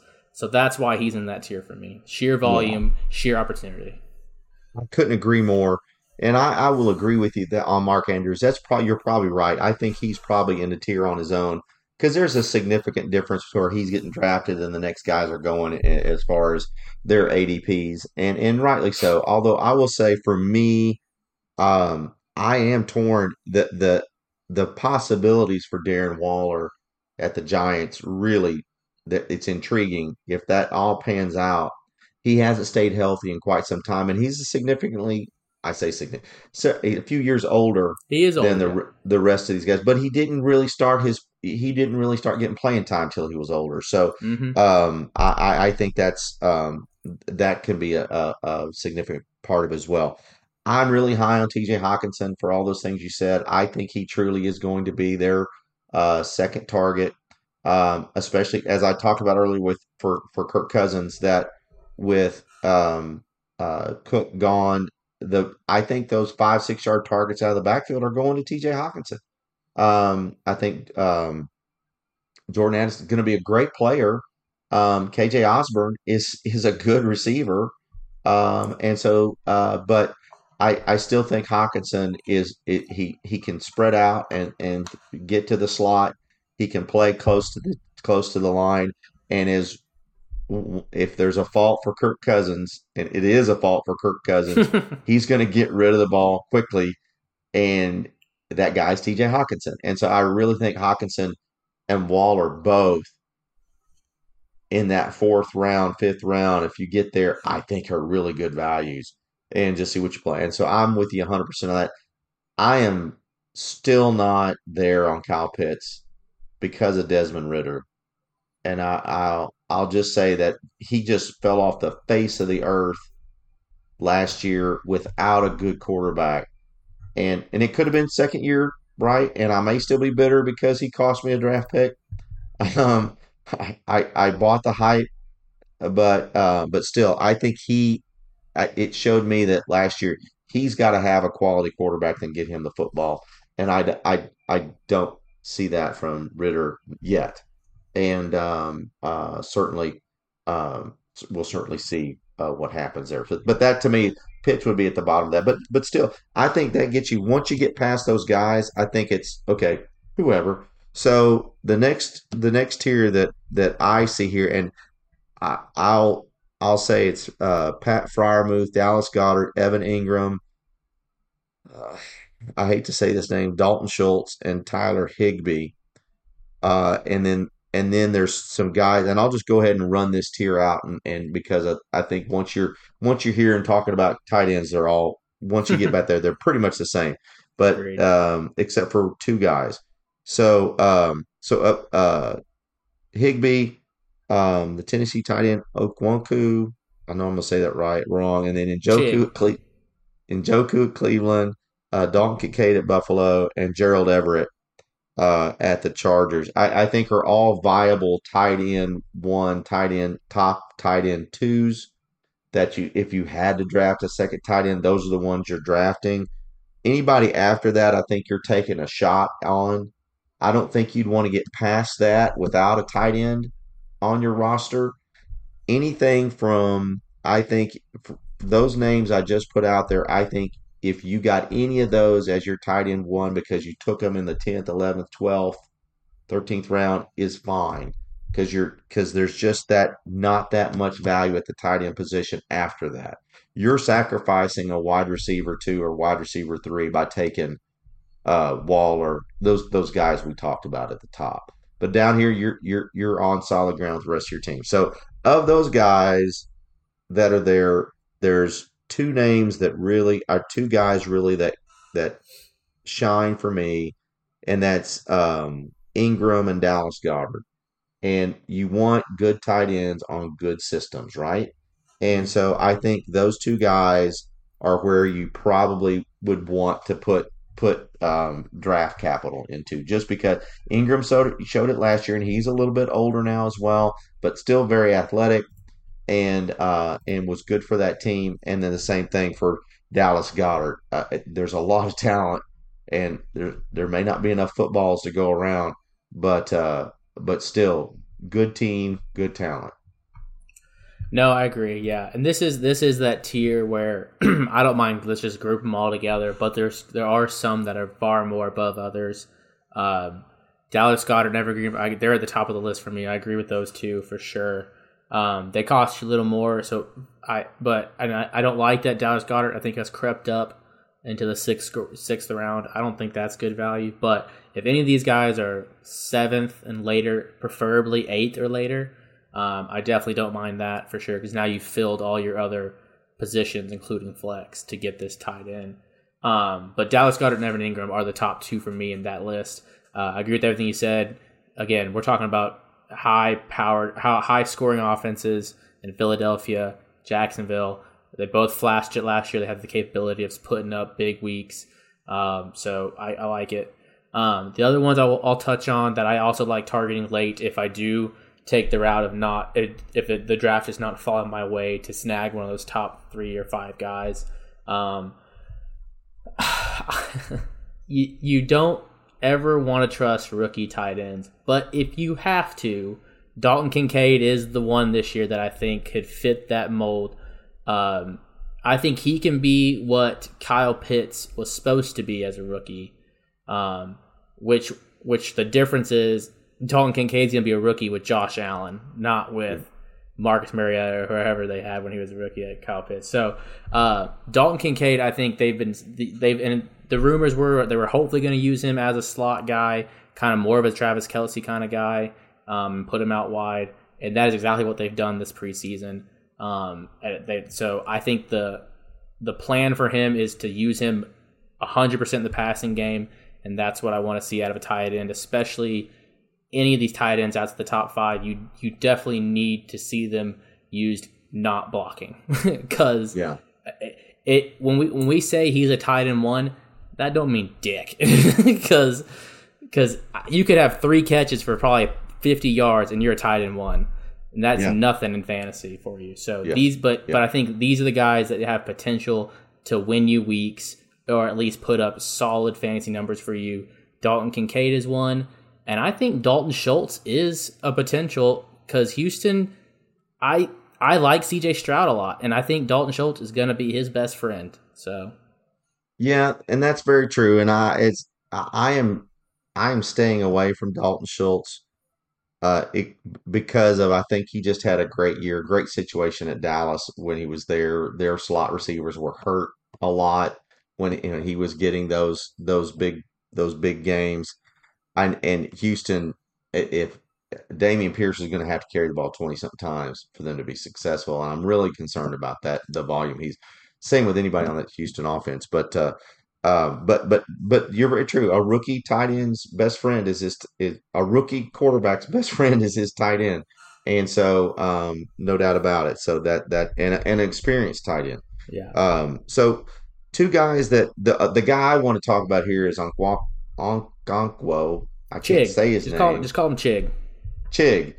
So uh, this is a another athletic specimen, and we've seen him make some plays in the preseason. He had a good end of the year last year. Uh, he has no competition. Um, they don't have a wide receiver two. They don't have a talented slot. Uh, Derrick Henry. They don't have a pass catching running back. Uh, there's a lot to uh, uh, there's a lot to look forward to uh, to uh, Chig, and so um, I, I think that uh, if you're going late, take a look and, and do a little bit of do a bit do a little bit of scouting and see what you think about Chig. And I, I don't think he's a bad pick if you're coming out and say, oh, I haven't gotten a a, a tight end yet. He's not a bad one. I would take him personally before I would take Cole Kmet or uh, Pat Freiermuth for that matter. I think Freiermuth is still you just like the guy, but I'm not as excited about him as a receiver uh, in the Pittsburgh offense as I am Chig in the Tennessee offense. Just just my my thought. There's more there's more with Pickens and Diontae Johnson. I think there's more opportunities for other folks in that one, and Jaylen Warren as we talked about. So that's it. So I'll you know targets for me coming out of the tight end position. Um, really, I like T.J. Hockenson um, more than I like Darren Waller, and personally more than I like Mark Andrews. But um, that's probably just because I'm not going to spend the draft capital I will for Mark Andrews.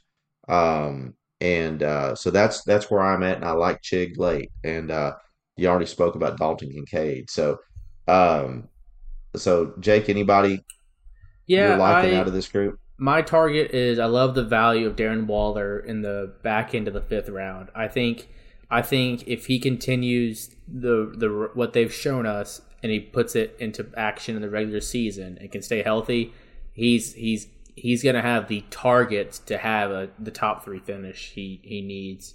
Um, I think it's a special value there for tight ends.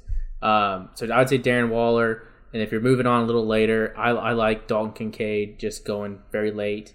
Um, and then if you're if you're just for some reason in a super deep league and you don't for some reason you forgot about the position, I based on sheer volume, Luke Musgrave for for Green Bay is the guy. Everyone was like, they drafted two. Who's it going to be? Are they going to split time? Preseason so far, I think he's been hundred percent with the ones and nothing else. Um, and so, and I, and he's he's one of those again, those athletic receiving tight ends. I think that in an offense that doesn't have Devonte uh, Davante Adams. Christian Watson is a big play guy, but but that's a big. He, you need that middle of the field, bigger target, and that's going to be Luke Musgrave, I think. So if he, that's a that's a deep pull. I'm talk, we're talking like last pick in your draft kind of deal, but um, it's it's a name that I just think people should be aware of if you see it. So. Yeah, I, I agree with I agree with that. There's he's got some camp buzz. You got to be careful about that. Yeah. Um, for some of those guys, especially at the tight end position. But the last thing I'll say here, um, uh, coming out of the tight ends, we wrap up wrap up this uh, making the green podcast. One of the things I want every, everyone to remember, and because you spoke about Dalton Kincaid, and we spoke about James Cook earlier, I want to caution you about having both of those guys, and because it's going to be kind of fun to think about um, their bills. You want to, but I, I think one of those guys is going to have a great year, and one of them is not because I think James Cook, if he takes, he'll take targets from Dalton Kincaid if he's the guy and they don't bring in another back. Um, if they do, and Cook does, and or Cook doesn't take over that position, then I think Kincaid could really have a phenomenal year. But uh, my money would would probably be more on on James Cook as as far as having a, a better floor. But be careful about that, trying to get both of them and thinking they're both going to be starters for you. I don't think you're drafting Kincaid as a starter. Uh, you could be drafting James Cook as as a, a running back two or flex.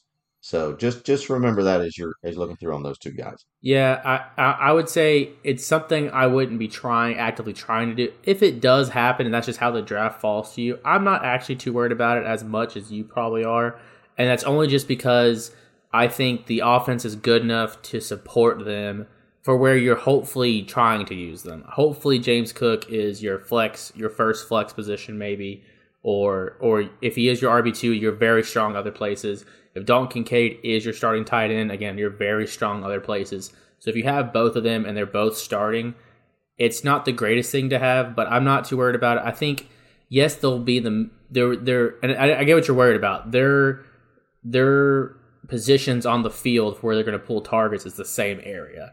So if one is pulling targets, the other one isn't, obviously. And so my thing is, I I think Dalton Kincaid has the potential to possibly be the the second target in the offense if Gabe Davis again does not take a step forward, and Dalton Kincaid does. Point. And so yeah. if that's the case, I'm fine with having both of them because Cook is now the the third option at target wise, low or short range, I should say with Dalton Kincaid hitting more of the mid and Stefon Diggs just rover, basically. But all that being said, I, I don't mind having both of them. I think, especially where, again, where their value is, it's not going to hurt your team if you have to drop one because one does dominate over the other. So there you go. Well, there you have it. We have ranked the positions quarterback, running back, wide receiver, tight end, giving you some analysis, uh, giving you some strategy our targets out there in those different positions. So we're giving you some ammunition uh, to get out there and dominate those uh, fantasy drafts that you've got. Well, crazy legs. What uh, any any parting words of wisdom you have for our our listeners out there? Uh, good luck and uh, mock draft as much as possible. I couldn't have said it better myself.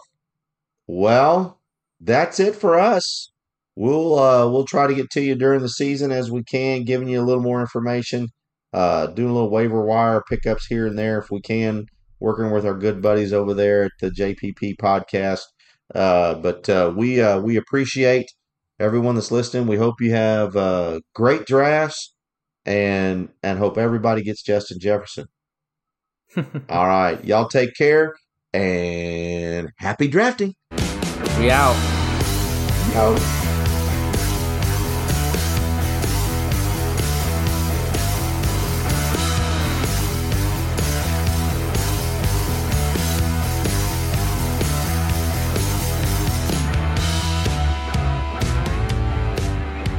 that worked pretty well.